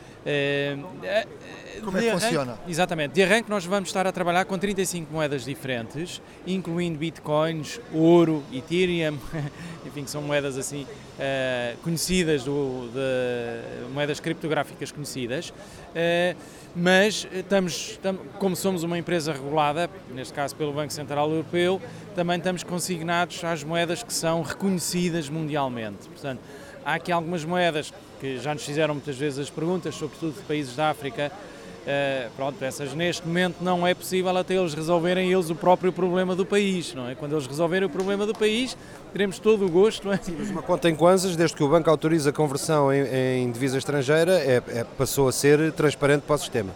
Eh, pronto, não sei bem em detalhe isso. Eh, se a conta, em, neste caso estamos a falar em, em, em Angola, tiver em dólares, seguro que ele, que, ele, que, ele, que ele pode transferir, não é? Kwanzas, eh, que eu, enfim, julgo, julgo, que neste momento não é uma moeda que possa ser aceita ainda, aqui neste, neste sistema. Um, mas o Nuno estava-me aqui a perguntar, ok, mas como é que isso funciona? Pronto, então, uh, há aqui dois, dois passos, portanto, o primeiro passo é, temos que pôr dinheiro nesta, neste sistema um, e depois executar a operação de envio. E quando eu faço a execução da operação de envio, do lado de lá eu também só tenho que saber qual é que é o username que a pessoa, eh, com que a pessoa se registrou na aplicação. Portanto, eu não preciso saber nem o telefone, nem o e-mail eh, e posso, na minha aplicação, criar tantos usernames quantos aqueles eu quiser. Portanto, uma espécie de tag eh, que na prática vai facilitar a forma como nós vamos trocar dinheiro entre, entre todos. Mas, além de enviar dinheiro, também tem uma funcionalidade muito interessante que é eu posso pedir dinheiro. posso pedir às pessoas para me pagarem e a própria app a seguir explica e, e, e mostra-nos nos seus ecrãs e nas suas opções eh, quem é que me deve dinheiro, quem é que ainda não pagou. E por outro lado, quando eu recebo um pedido de dinheiro de um amigo ou de um familiar ou de alguém até que eu nem conheço, eh, mas a quem eu devo dinheiro, eh, eu não conheço muito bem, eh, eu tenho duas opções, portanto, ou aceito essa, essa, esse pedido de dinheiro ou rejeito. E portanto, a AbiPay, no fundo, quer dizer Authorize Before You Pay e significa que damos o poder ao titular da conta eh, sobre todas as transações que são ali executadas. Portanto, ele não receberá dinheiro, nem sairá dinheiro da sua conta sem ele dar sempre uma autorização. E isso é que torna este sistema também muito seguro e, e, e traz uma grande confiança para os utilizadores. Como é que vocês estão a posicionar em termos de mercado? Se é verdade que vocês também estão, com, estão em Portugal, mas uh, obviamente que o mercado lá fora é sempre um mercado mais, mais aliciante e é aquele que nos faz, uh, obviamente, para estas empresas ter garantias de, de, maior sucesso em termos financeiros. Como é que vocês veem a, a, concorrência? Por exemplo, a Apple Pay uh, e, a, e, e, a, Google já estão implementados em, em muitos países, em Portugal ainda não. Como é que vocês para já veem estas, estes, estes dois gigantes? E depois também em Portugal, eh, se assim posso dizer, a MB, MBWay é, é, o vosso concorrente. Qual é a diferença de um e outro? Fala-me um bocadinho sobre isso. Está bem. Boa. Então, eh, primeiro, enfim, a coisa melhor que nós temos nestes, nestes mercados é termos concorrência, porque isso é aquilo que nos dá a pica para sermos melhor todos os dias. Isso é muito importante. Um, mas para responder diretamente à pergunta, o Apple Pay e o Google Pay são sistemas baseados em cartões. O nosso sistema não é baseado em cartões, é baseado em dinheiro. Eh, esses sistemas são baseados em crédito. Eh, o nosso sistema não é baseado em crédito, é em dinheiro real. O dinheiro tem que existir mesmo para as transações poderem executar. e portanto nós respondemos aqui por um lado a uma necessidade muito grande que é, e também um desejo muito grande, sobretudo na Europa, em que nós preferimos que o dinheiro saia da minha conta de depósitos à ordem por oposição a usar cartões de crédito que depois eu não sei bem quanto é que gastei e depois apanho uma surpresa no fim, no, no fim do mês. Portanto, eu acho que as empresas americanas, tanto a Google quanto a Apple, terão sempre este desafio de chegarem à Europa com soluções de crédito, quando na Europa a, eh, a malta prefere um bocadinho mais o débito. Pronto. Agora, olhando aqui para o mercado nacional e para o MBWay, eh, o MBWay é uma excelente solução mas eh, é uma solução que funciona em euros. Eh, e hoje em dia os miúdos, é? para falar enfim, dos jovens que andam eh, dos Erasmus e que andam a passear pelo mundo e que agora saem seis meses e vão seis meses para o Brasil, certo? E chegam ao Brasil, como é que eles vivem? Ah, não vão abrir uma conta bancária, pá, só lá estão seis meses. Portanto, eles precisam, eles vão, vão andar muito mais pelo mundo do que aquilo que nós andamos, sorte deles, ainda bem, mas eles no fundo vão querer andar com o banco no telemóvel. E isso é aquilo que nós fazemos, é permitimos que eles viajem no mundo sem nunca terem que estar a abrir contas pelos vários países onde vão passando. Porque, certo, quando nós estamos na Europa e na zona euro é fácil, porque uma moeda, bem, isso é muito confortável quando vou à Espanha, quando vou à França, é muito confortável usar sempre a mesma moeda mas se eu for à Suécia já tenho coroas suecas para usar, se eu for à Inglaterra já tenho libras. Ou à Suíça, não é? Ou à Suíça, que tem uh, francos suíços. Pronto. E portanto isso no fundo cria dificuldades. e todos nós, epá, agora vou ter que ir ali uma ATM, levantar dinheiro, que a seguir... Uh, eu estou, eu estou a ouvi-lo e estou a ver que essa solução até seria bom para mim que ando sempre a viajar uh, com a SIC e andamos sempre às vezes com muito dinheiro e corremos sempre o risco de, de ser assaltados e de, de haver algum problema com o dinheiro.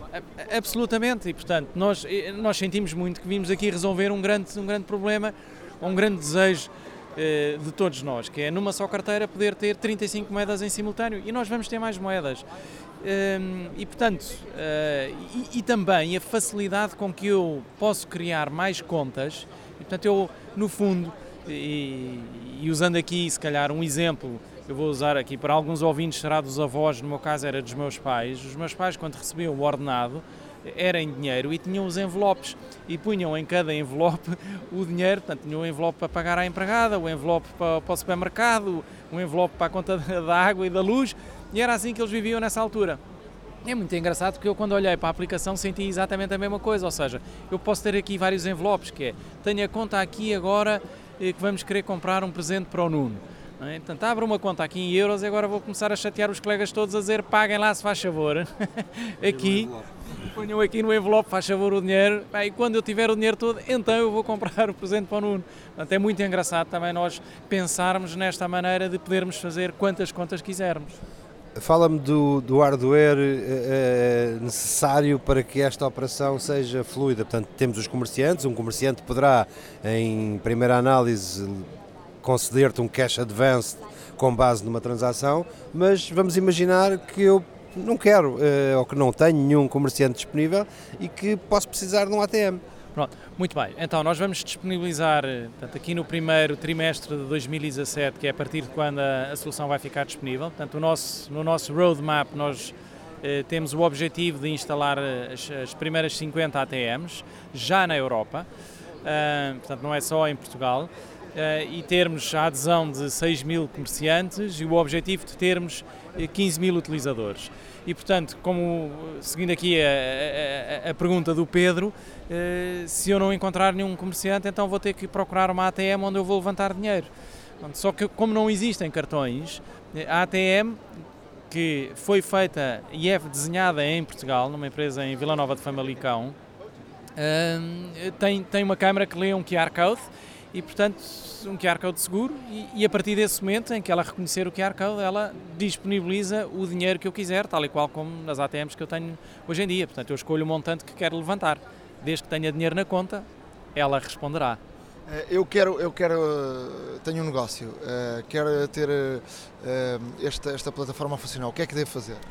Então, deve-se dirigir ao site da AbiPay para consultar Uh, uh, os, os, as APIs, que no fundo são os códigos técnicos que nós vamos disponibilizar para poder integrar. A ABIPay é A-B-Y-P-A-Y. uh, portanto, é, um, é, uma, é, uma, marca anglo-saxónica, obviamente que teve, teve que ter este nome porque nós queremos ir para o mundo e, portanto, ir para o mundo teríamos que ir com uma palavra, ou seria mais difícil irmos com uma palavra portuguesa. E, e, e, em termos de custos, o que é que isso. Tem que ter algum aparelho especial? Não tenho? Não, se for uma loja online não tem que ter aparelho nenhum. Não, mas uma loja física? Uma loja física terá que ter um leitor de QR Code só. E portanto isso. Pode ser um device, pode ser um device móvel. Pode ser um device móvel eh, ou pode ser um, QR code, um leitor de QR Code qualquer, ou seja, custa 10, 10 euros ou 9 euros. É uma coisa muito barata de, de ter e paga uma vez e pronto. E, e, provavelmente a maioria das lojas já terão, porque precisam disso às vezes para ler os, os, os, os produtos que estão a vender, não é? Pronto. E portanto já, já têm. Por exemplo, aqui no Web Summit, que é onde estamos, é? eles têm uns, uns QR codes, da, uns leitores de QR codes muito bons da Motorola, uh, que uh, conseguem ler de forma muito rápida os, uh, as imagens geradas nos, nos iPhones e nos, e nos Androids da vida, não é? Vocês acham que, vocês acham que o boom maior será em termos de comércio ou será de facto nessa transferência de dinheiros? porque cada vez há mais gente espalhada pelo mundo e é preciso movimentar dinheiro de um lado. Eu diria que eh, as coisas vão se equilibrar, mas eh, eu acredito que a transferência de dinheiro vai ser mais rápido a ser instalado, porque isso é, basta as pessoas fazerem o download da aplicação, registarem-se e podem começar a fazer, a transferir dinheiro. Num comerciante há sempre uma negociação, temos sempre que fazer uma reunião, mesmo que seja tudo muito desmaterializado, leva um bocadinho de tempo, as pessoas têm que, ah, ok, isto é uma nova solução, mas, mas quantos utilizadores é que vocês têm? Mas, mas isso já, mas uh, será que as pessoas vão mesmo usar isso? Pronto, portanto há sempre essas, essas uh, dúvidas que eles têm e que vão levar aqui o seu tempo a serem respondidas. É evidente que só pela parte do custo, eu diria que é logo atrativo, portanto, eles só pelo custo eles já deveriam estar a querer dizer queremos a AbiPay, queremos a AbiPay, mas nós sabemos, até porque temos uma experiência muito grande de fazer isso já na EasyPay, nós sabemos que vai levar tempo. Portanto, isto não é uma coisa que seja instantânea nos comerciantes todos terem. Só para, para fechar, não sei se depois o Pedro tem mais alguma questão uh, para, para colocar, mas eu gostava da sua opinião, porque está nesta área. Uh, muito temos falado até aqui na, na hora da maçã e nos utilizadores e das pessoas que vão muito ao estrangeiro, da questão do, uh, do Apple Pay. Portanto, quem, quem usa iPhone, e portanto a maior parte dos nossos eh, ouvintes usam, usam iPhone, de facto o Apple Pay funciona lindamente ele tem tido dificuldades em entrar em, em, alguns países, e nomeadamente Portugal. Como é que, eh, na, na, sua opinião, que está dentro desta área, o que é que acha que está eh, a fazer com que, eh, de facto, esta, esta Apple Pay não entre? Ou, portanto, os bancos, é um problema dos bancos, é um problema dos, dos comerciantes, é preciso comprar os aparelhos? Pois, olha, eu, eu em concreto, eu, eu, acho que é o sistema a tentar boicotar claramente. Sebastião agradece claramente que, que o sistema não entre. Não, não, não, não, tá, oh Pedro, está enganado, está enganado, sabe? Porque eu acho que quanto mais uh, devices houver deste e quanto mais as pessoas tiverem confiança neste tipo de, de tecnologia, mais facilidade teremos todos nós em, em, em, nos desenvolvermos. Portanto, eu não tenho nada uma ideia de que, ok, eu tenho aqui um segredo e, portanto, o, pá, enquanto eu puder guardar. Pá, não é assim que o mundo hoje vive hoje em dia. Nós vivemos eh, com base em parcerias, em nos ajudarmos uns aos outros. Eh, e portanto essa, essa mentalidade de que eh, pá, não, eu tenho aqui um segredo e portanto eu não vou partilhar com ninguém, quer dizer, isso hoje em dia já não faz o menor sentido. E portanto eu acho um erro, eh, se existem essas barreiras, acho um erro. Acho que a Apple nós devemos receber de braços abertos porque isso no fundo vai tornar os consumidores mais satisfeitos e no fundo eles vão poder fazer mais compras, porque não há dúvida nenhuma que quando uma pessoa utiliza o Uber, por oposição a utilizar o táxi, aquilo é muito confortável mesmo. Eu bater com a porta e não, e não ter que tirar a carteira e depois é uma, uma, uma atrapalhação porque está o carro atrás a apitar e eu. Por causa da carteira já perdi dois telefones. Pronto, está a ver. E portanto, agora imagino que Epá, eu no supermercado, pá, para mim é muito melhor tirar do telefone porque eu provavelmente eu estou a falar com alguém ao telefone enquanto estou a fazer as compras, não é? Portanto, só tenho que dizer à pessoa, olha, espere um bocadinho, faz favor, enquanto eu agora vou pagar, pago, pá, continua a conversa. Portanto, Epá, isto é muito melhor do que ter a carteira, portanto, venha lá a solução da Apple Pay. se não vier a solução da Apple Pay, a da AbiPay vai estar a funcionar no telemóvel seguro. Concretamente em relação à, à presença na Web Summit, uh, qual é o balanço? Muito, muito, muito, muito, muito positivo. Mas também tenho que dizer que, ou vos tenho que dizer que isto foi muito preparado. Primeiro, nós fomos há dois anos ao Web Summit. Portanto, nós preparámos esta feira e a, a, forma de a prepararmos foi, fomos primeiro visitar a feira para ver como é que isto funcionava, qual era a lógica e como é que nos tínhamos que preparar. Porque o nosso objetivo aqui é procurar investidores. É claro que estamos a mostrar ao mundo eh, aquilo que estamos a fazer, mas os elogios que temos recebido em relação a este sistema são enormes. Ontem houve uma senhora do maior banco do mundo que passou aqui e que disse: Parabéns, Sebastião, eu nunca vi uma fintech como a vossa, vocês têm um modelo de negócio, eu não tenho dúvidas nenhumas que vão suceder, que vão ter sucesso no mundo. E vou enviar os meus colegas do capital para aqui.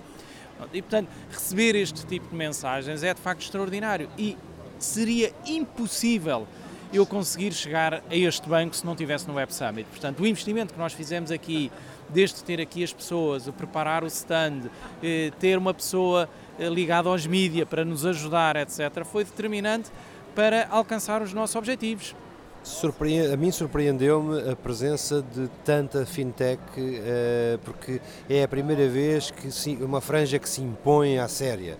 Uh, estamos habituados, ou eu estou profissionalmente habituado a ver o gaming, a tecnologia, a, gerir o espaço de feira, e aqui, uh, eu chamo-lhe feira, embora isto é muito mais do que uma feira, porque confesso que desde o primeiro minuto que se percebe que aqui se respira networking, que aqui se respira contactos, muito mais do que mostrar o produto abrem-se aqui portas ou fica-se com moradas, digamos, que serão vitais no futuro. Eu, eu confesso, só para, em termos de pequenas startups com quem tenho vindo a falar, torna-se complicadíssimo marcar uma conversa aqui dentro de 5 minutos, porque a pressão de contactos para, para conversas é tão grande que uh, um deles disse-me eu vou ter aqui matéria para estar 7 ou 8 meses só uh, uh, a, explorar, a explorar isto.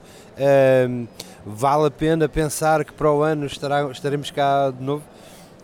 Seguramente eh, que estaremos cá, porque para o ano estaremos numa nova ronda, não é? Isso até nos faz alguma pressão para, eh, enfim, querermos mostrar coisas novas. Nós temos um roadmap eh, gigante de coisas que, de funcionalidades novas que queremos mostrar e portanto eu acho que este é um local muito bom para podermos mostrar essas novas funções, essas novas features ao, ao, mundo, da mesma maneira que o Facebook também lançou aqui novidades e isso, e portanto, sim, estas feiras são os ideais para, para nós conseguirmos fazer isso. Então, por mim, uh, podemos, podemos uh, fechar, Pedro. Uh... Não, era mesmo só também para encerrar, substituindo o tradicional obrigado, Sebastião, por esta conversa e a Abipay te pague. vamos, vamos deixar o vosso, o, o, vosso site no nosso blog, a hora da maca um, .wordpress.com uh, e, e, se quem quiser contactá-lo pode uh, obviamente contactá-lo lá na, através do vosso site. Isso mesmo. Muito obrigado pela oportunidade. Até breve. Há uma app para isso. Na área das aplicações, trago aqui duas opções uh, que houve aqui uma mudança na, de, de, de funcionamento. Uh, passaram a ser grátis, uh, nomeadamente uma delas passou já a ser grátis nos Estados Unidos. Eu julgo que ela vai passar a ser grátis totalmente em, em, em no resto do mundo em, em breve, que é o LastPass. O LastPass é uma, uma aplicação, uh, eu diria que é mais que uma aplicação, uma plataforma para tu guardares uh, as tuas passwords para o preenchimento automático de, de, de questionar, de, dos questionários quando tens passwords ou tens uh, cartões de crédito ou, ou, tudo isso. É algo bastante seguro, muito cifrado, que era totalmente grátis, mas que tinha aqui um, um valor de 1 um euro eh, se tu querias ter também sincronizado com o teu iPhone na, na eh, portanto esta, esta aplicação. Para utilização na, no Safari no, no Chrome um, eh, há um plugin uh, que funciona muito bem uh, e funciona de facto uh, com uma segurança muito muito muito grande Uh, experimentem o LastPass, passem uh, a ver. Tem variadíssimas opções de preenchimento automático de, de questionários, de, de, de passwords. Uh, no iPhone funciona também com, dentro da, da própria aplicação num, com um browser próprio e aí tem o preenchimento automático. Se funcionarmos com o Safari, aí temos que ir uh, dentro do, do, do iPhone uh, ou do, do, do, iPad, ir à aplicação, ver uh, as passwords e depois copiá-las e, e trazê-las para, para o Safari. é um, é uma, uma, uma solução que, que aconselho vivamente. Hoje em dia as, aplica as, as passwords, temos a passwords para tudo e mais alguma coisa, e portanto é uma aplicação uh, que vale a pena experimentar. Como volto, volto a dizer, ela sempre foi grátis para as soluções de, de computador, não era grátis para, para a situação do, do iPhone. A aplicação é grátis, mas depois eh, para teres todas as, as funcionalidades tinhas de ter um prémio que pagavas um, um euro por mês essa, esse, esse euro foi, foi retirado uh, o pagamento nos Estados Unidos e, portanto, em breve estará uh, também na Europa sem ser pago. Portanto, fiquem atentos porque uh, é uma solução muito, muito interessante. E depois o Instapaper. Uh, não sei se usas, se não usas, mas é uma, uma, utiliza, uma, uma aplicação para todos os dias. Muitas vezes uh, passamos por sites, passamos por notícias que não temos tempo de ler, mas que são interessantes. Com Instapaper é uma, uma solução que permite guardar as páginas e, portanto, permite lê-las mais tarde, tranquilamente, até offline. e o Instapaper permite outra coisa que é fazer notas sobre essa, essa, esse artigo que estejamos a ler. O Instapaper era pago, eh, passou a ser eh, free, portanto é uma, uma boa solução. Olha, Nuno, eh, eu por acaso o Instapaper já, já utilizei em tempos, depois deixei de utilizar. e agora que e agora falaste, eu por acaso também há dias passei por ele e vi que a aplicação estava diferente, estava, estava inclusive com um layout tu pagaste na altura? interessante. Uh, não, na altura não. Portanto, apanhaste alguma promoção? Exatamente. Uh, na altura tinha, tinha uma. Fui a um sítio que tinha. que avisava quando é que as, as aplicações eram gratuitas e, e, apanhei uma promoção e de facto instalei, mas depois deixei de utilizar. E agora vejo que, que esta aplicação está, está redesenhada, está, está bem mais apelativa em termos de, de de layout e de design, portanto é também uma, uma excelente dica que, para passar a utilizar. Olha, eu trago-te aqui duas uh, aplicações que são ambas gratuitas, uh, portanto ambas para iOS, lá está, e uma delas é a Quick, uh, portanto Q-U-I-K, que é uma edição de vídeo super fácil no teu iPhone. Ou seja, é uma aplicação que no fundo tens, tens todos os controles e todos os filtros e todos os efeitos uh, possíveis e imaginários possas utilizar em termos de vídeo, mas que descomplica esta edição. Ou seja, é muito simples, fazes pequenos clipes, podes juntar os clipes todos, selecionas os clipes, ele junta automaticamente, um, defines as transições que queres para cada, um dos, para cada um dos clipes, a sua duração, o efeito que for necessário. Podes depois jogar em tempo real com efeitos no vídeo em termos de mais claro, mais escuro, assim um tema, um tema mais antigo. Um, Uh, temas com, com, coloridos também, etc. Podes pôr texto e tudo mais. Ou seja, é, é, extremamente simples de utilizar, mesmo na ponta dos teus dedos.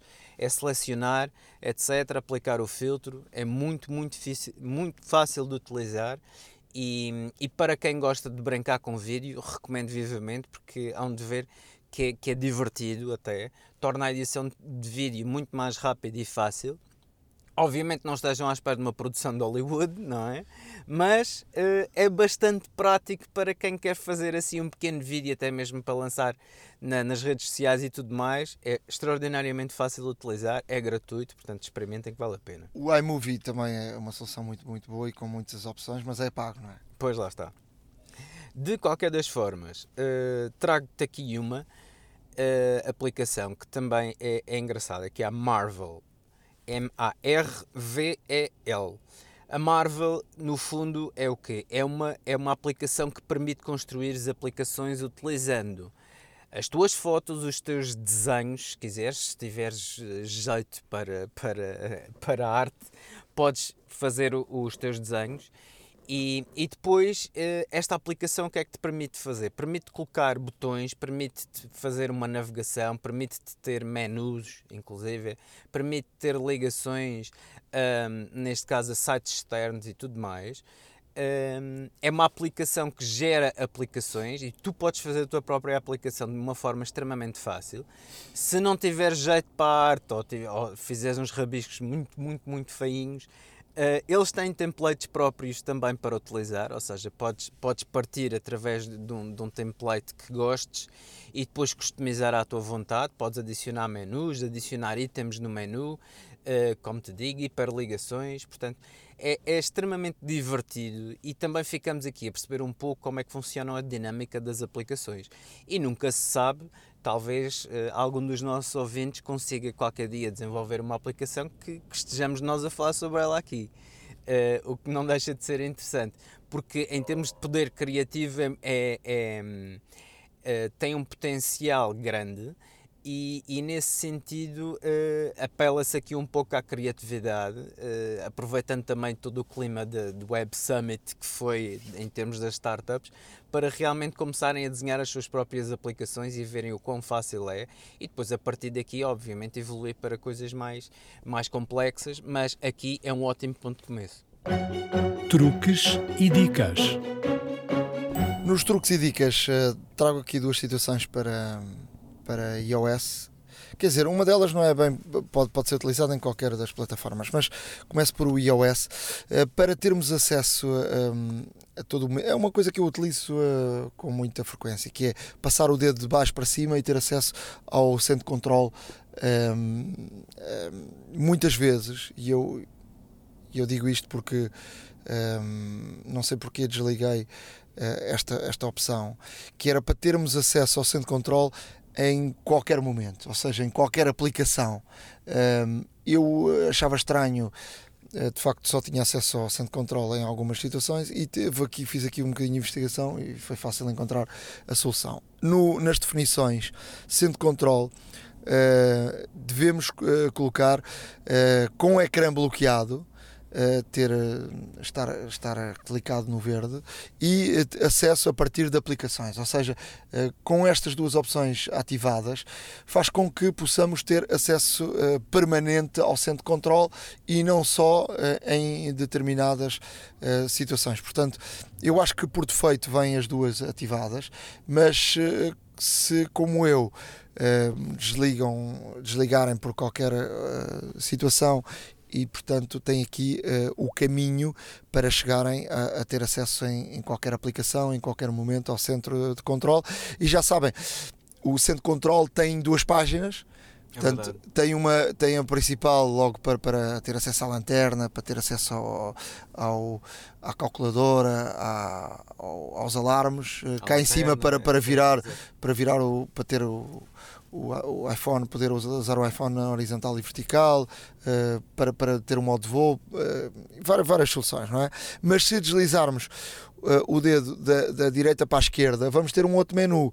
E, por exemplo, um menu por, uh, para, para, para a utilização da, música. da música e, e, ou, do, ou do Spotify ou do Apple Music ou, ou por aí. Um, depois, trago aqui outra solução que, se quisermos enviar um, um presente, uma aplicação, ou quer que seja, um, para outra pessoa, como é que devemos fazer? Vamos uh, App Store.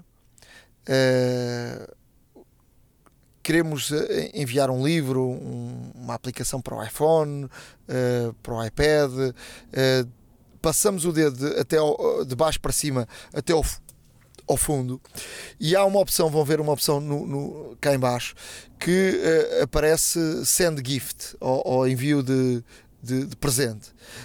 clicamos nesse, nessa, nessa opção e temos que colocar o, e-mail para quem queremos uh, enviar. Uh, portanto, uh, basta colocar esse, esse e-mail, a pessoa vai receber um e-mail com, com, com o presente, podemos enviar a 15 euros, 25, 100 euros ou, ou, outra, ou outra situação para, para quem quisermos. Portanto, vem a época do Natal e é uma solução boa para, para um presente de Natal. Sem dúvida, sem dúvida. Olha, Nuno, eu trago-te aqui uma coisa que, que se calhar até parece muito simples, mas para quem não tem ativo uh, é capaz de ser alguma surpresa. E hum, isto, a, a Siri uh, pode-nos anunciar quem está a ligar. E isto é particularmente útil, por exemplo, se estivermos a trabalhar e não estivermos com, com o telefone uh, à frente uh, estivermos com o telefone ao lado ou não estarmos atentos ao telefone, a Siri anuncia quem está a ligar. Muitas das vezes é bom uh, porque em, também em situações de CarPlay, lá está, se tiveres, o, se tiveres o telefone como tens o teu agora ligado, a Siri anuncia de quem está a ligar e se estiveres a conduzir já sabes quem é que te está a ligar, as coisas desviar o olhar para ver. Portanto, é uma situação que é bastante prática num sem número de, de, de situações e, e, para ativar não é, nada, não é nada difícil, ou seja, basta irmos a definições, selecionar a opção telefone e selecionar anunciar chamadas. Automaticamente, com esta opção ativa, assim que recebemos uma chamada, a Siri vai-nos anunciar o nome da pessoa que está a chamar. Uh, o que pode ser muito prático, principalmente, como, como já referi, em situações de estarmos a conduzir ou não. Lembro-me do, dos antigos Nokias que já tinham uma solução assim, mais ou menos, é mas depois não se percebia bem o nome. Não, não, não, não se percebia muito bem o nome, a voz era extremamente robotizada e, e muitas das vezes com, com sotaques assim, um tanto ou quanto estranhos. Não deixa de ser, obviamente, o caso como sabem, mas uh, esperemos que em breve a Apple se lembre aqui destes 11 milhões de pessoas que são campeões europeus, não é por nada. Mas Já pronto. somos 12 milhões. É verdade. Uh, Trago-te aqui uma outra curiosidade uh, para macOS, lá está. Esta, esta aplicação, chamemos-lhe assim, uh, chama-se precisamente Secrets, Segredos. S-E-C-R-E-T-S. Isto no fundo é o quê? Isto é para quem gosta de uh, brincar com o sistema operativo e de descobrir coisas que o sistema operativo pode fazer, mas não faz por defeito. Que a Apple tem muitas situações bloqueadas, mesmo para que uh, o sistema não fique de alguma forma uh, vulnerável e, e também não, não desvirtualize, obviamente, toda, toda a, a experiência macOS. E como tal, existem aqui várias situações que são pequenos tweaks, são, são pequenos tunings, chamemos-lhe assim, uh, no sistema operativo que podemos fazer, um, mas uh, é necessário também dar este alerta. Cuidado com aquilo que se faz porque existem settings, que existem definições e parâmetros que alterados vão mexer e muito com o sistema. Portanto, um, já pensar nisso, os produtores de, deste, deste, desta aplicação colocaram um botão de reverter, ou seja, e, e, o que é recomendável é experimentar um parâmetro de cada vez, até mesmo para se aperceberem do que é que faz e para depois, se alguma coisa der errado, saberem o que é que podem ou não fazer. portanto, aqui fica o alerta em termos de uma utilização um tanto ou quanto ponderada. Uh, isto, no fundo, nós vamos deixar no nosso blog o, o link de onde podem fazer o download de, deste, desta aplicação. Esta aplicação irá integrar-se no próprio sistema operativo, ou seja, uma vez instalada, a aplicação vai aparecer aonde? Se nós formos ao ícone da maçã e escolhemos preferências de sistema, ou simplesmente vamos à dock e escolhemos as preferências de sistema, no último grupo de ícones, que são os others, são os outros, irá aparecer um, um S dentro de um quadrado. E ao abrirmos isso, temos, neste caso, os, os segredos, um, temos, um, temos os top secrets, inclusivamente. Uh, há, existe a possibilidade de fazer update, só que não funcionou bem em Sierra. Lá está, eu experimentei no Sierra e não funcionou bem. Uh, em termos de update, ou seja, uh, o update quer-me parecer que é apenas lançado no site do, dos, do, dos produtores e não um, ehm, como, como uma atualização vinda, no próprio, vinda na própria aplicação ou então através do próprio software. Uh, isto permite-vos ter acesso a várias situações do sistema. Estamos a falar do, do, do macOS, não é? Sim, macOS. É que eu fiquei com. com estava no, no início a ouvir, pareceu-me que estavas a falar do iOS, já estava a achar bastante estranho, mas já percebi. Não, não, não, é mesmo macOS, ou seja, uh, ao, ao irmos ao link que vamos deixar no nosso blog, fazemos o download da versão mais recente, que é 1.0.6. Funciona a partir do OS X 10.5, a partir do Tiger, lá está, portanto virtualmente qualquer pessoa poderá utilizá-lo atualmente. Um, e, e, e, temos aqui, uh, portanto, uh, há, temos aqui acesso às configurações avançadas do macOS. Uh, podemos alterar a imagem do login do desktop, fazer verificação de escrita enquanto escrevemos, lá está. o texto da janela de login, podemos pôr uma frase mais, mais engraçada ou não, ou, ou mais corporate, mais empresarial. Um, podemos habilitar e desabilitar o dashboard, adicionar separadores na dock quando queremos pôr, uh, uh, uh, neste caso, aplicações agrupadas por tipo. Portanto, é uma solução que mexe com muita coisa. Novamente, digo, tenham cuidado, têm sempre o botão do revert e façam a alteração de parâmetro um de cada vez. A hora da maçã e não só. Neste primeiro episódio da nova secção de Gadgets da Hora da Maçã, vou falar-vos um pouco sobre o novo Osmo Mobile. Este Osmo Mobile, tal como o nome indica, é um equipamento que se assemelha muito ao Osmo lançado há um ano atrás. No entanto, é pensado exclusivamente para quem já tem um smartphone com qualidade de gravação de vídeo elevada, mas que quer ter também imagens estabilizadas. Assim, no lugar onde anteriormente encontraríamos a câmera X3 ou a X5, agora encontramos um suporte que podemos adaptar ao nosso smartphone. A qualidade da gravação, portanto, a qualidade da gravação desta nova Osmo Mobile irá depender 100% da qualidade de gravação do nosso smartphone de salientar ainda que este suporte, onde colocamos o nosso smartphone, é adaptável até aos equipamentos maiores, como é o caso do iPhone 7 Plus. Uh, o carregamento da bateria também sofreu alterações. A bateria agora é recarregável dentro da própria Osmo, com saída a uma saída áudio. Portanto, temos um jack, este jack tem uma saída USB uh, e o carregamento é feito com a bateria dentro da própria Osmo de salientar que a DJI comunica no seu produto que não devemos testar este tipo de carregamento com outros produtos da marca ou com outras marcas, pois podemos danificar uh, o nosso equipamento. O gimbal é composto por três eixos, tal como acontecia no modelo original, o que permite termos imagens de grande qualidade estabilizadas. A bateria é outro dos pontos fortes, sofreu melhorias consideráveis e agora conseguimos, segundo a marca, gravar até 4 horas e meia. Para tirarmos o máximo partido da gravação com a nova Osmo Mobile, devemos utilizar a aplicação DJI Go. Nesta aplicação podemos encontrar vários modos de gravação, sendo que aquele que destaco mais é um, o Motion Time Lapse, onde podemos selecionar a imagem que queremos, a primeira imagem que queremos do nosso time-lapse e a última. E a partir daí, basta carregarmos no play e a Osmo faz o time-lapse completo sem necessitar da nossa ajuda.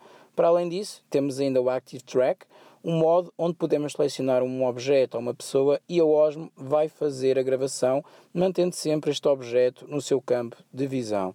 A qualidade de gravação, naturalmente, irá depender 100% da câmera do nosso smartphone. Podemos fazer ainda gravações em live streaming para o YouTube ou Facebook diretamente desta aplicação da DJI uh, Go. Não é necessariamente necessário fazermos uh, a gravação de imagens através da aplicação da DJI, podemos fazer uh, estas imagens através de outra aplicação, portanto, dentro da aplicação do Facebook, dentro da aplicação do Twitter, podemos utilizar estas imagens estabilizadas em qualquer uma delas. Obviamente, não teremos estes modos disponíveis que eu falei há pouco. Outro dos seus pontos fortes é o seu preço e neste momento já podemos adquirir a Osmo Mobile pelo valor de 339 euros. A Osmo Mobile já está disponível numa loja iServices. A hora da maçã e não só. Chegamos ao final de um podcast que me pareceu bastante agradável, bastante uh, diversificado, com essa viagem até ao Web Summit com, com tantas e tantas coisas. Ricardo, uh, obrigado por tudo. Uh, os nossos ouvintes nos quiserem uh, mandar mensagens poderão fazer através do e-mail, não é? Exatamente. portanto, horadamaca.gmail.com Uh, Podem-nos obviamente seguir também nas redes sociais em twitter.com barra hora underscore da underscore maca em facebook.com barra hora da maca Uh, e, obviamente, o nosso blog, ahoradamaca.wordpress.com. Uh, e aí estarão todos os dados que falámos aqui neste podcast. Uh, não precisa de caneta nem papel, vá ao nosso blog e está lá tudo. Muito, muito obrigado por nos acompanharem. Temos estado no topo da, dos podcasts de tecnologia mais, mais ouvidos e isso dá-nos aquela forcinha para seguirmos aqui em frente e, e podermos fazer mais e melhores. De 15 em 15 dias uh, estaremos sempre aqui, uh, em ocasiões especiais, uh, encurtamos essa, essa distância.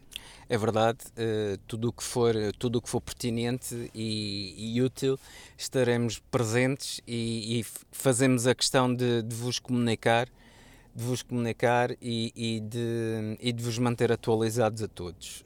Um grande abraço e obrigado. A Hora da Maçã e não só.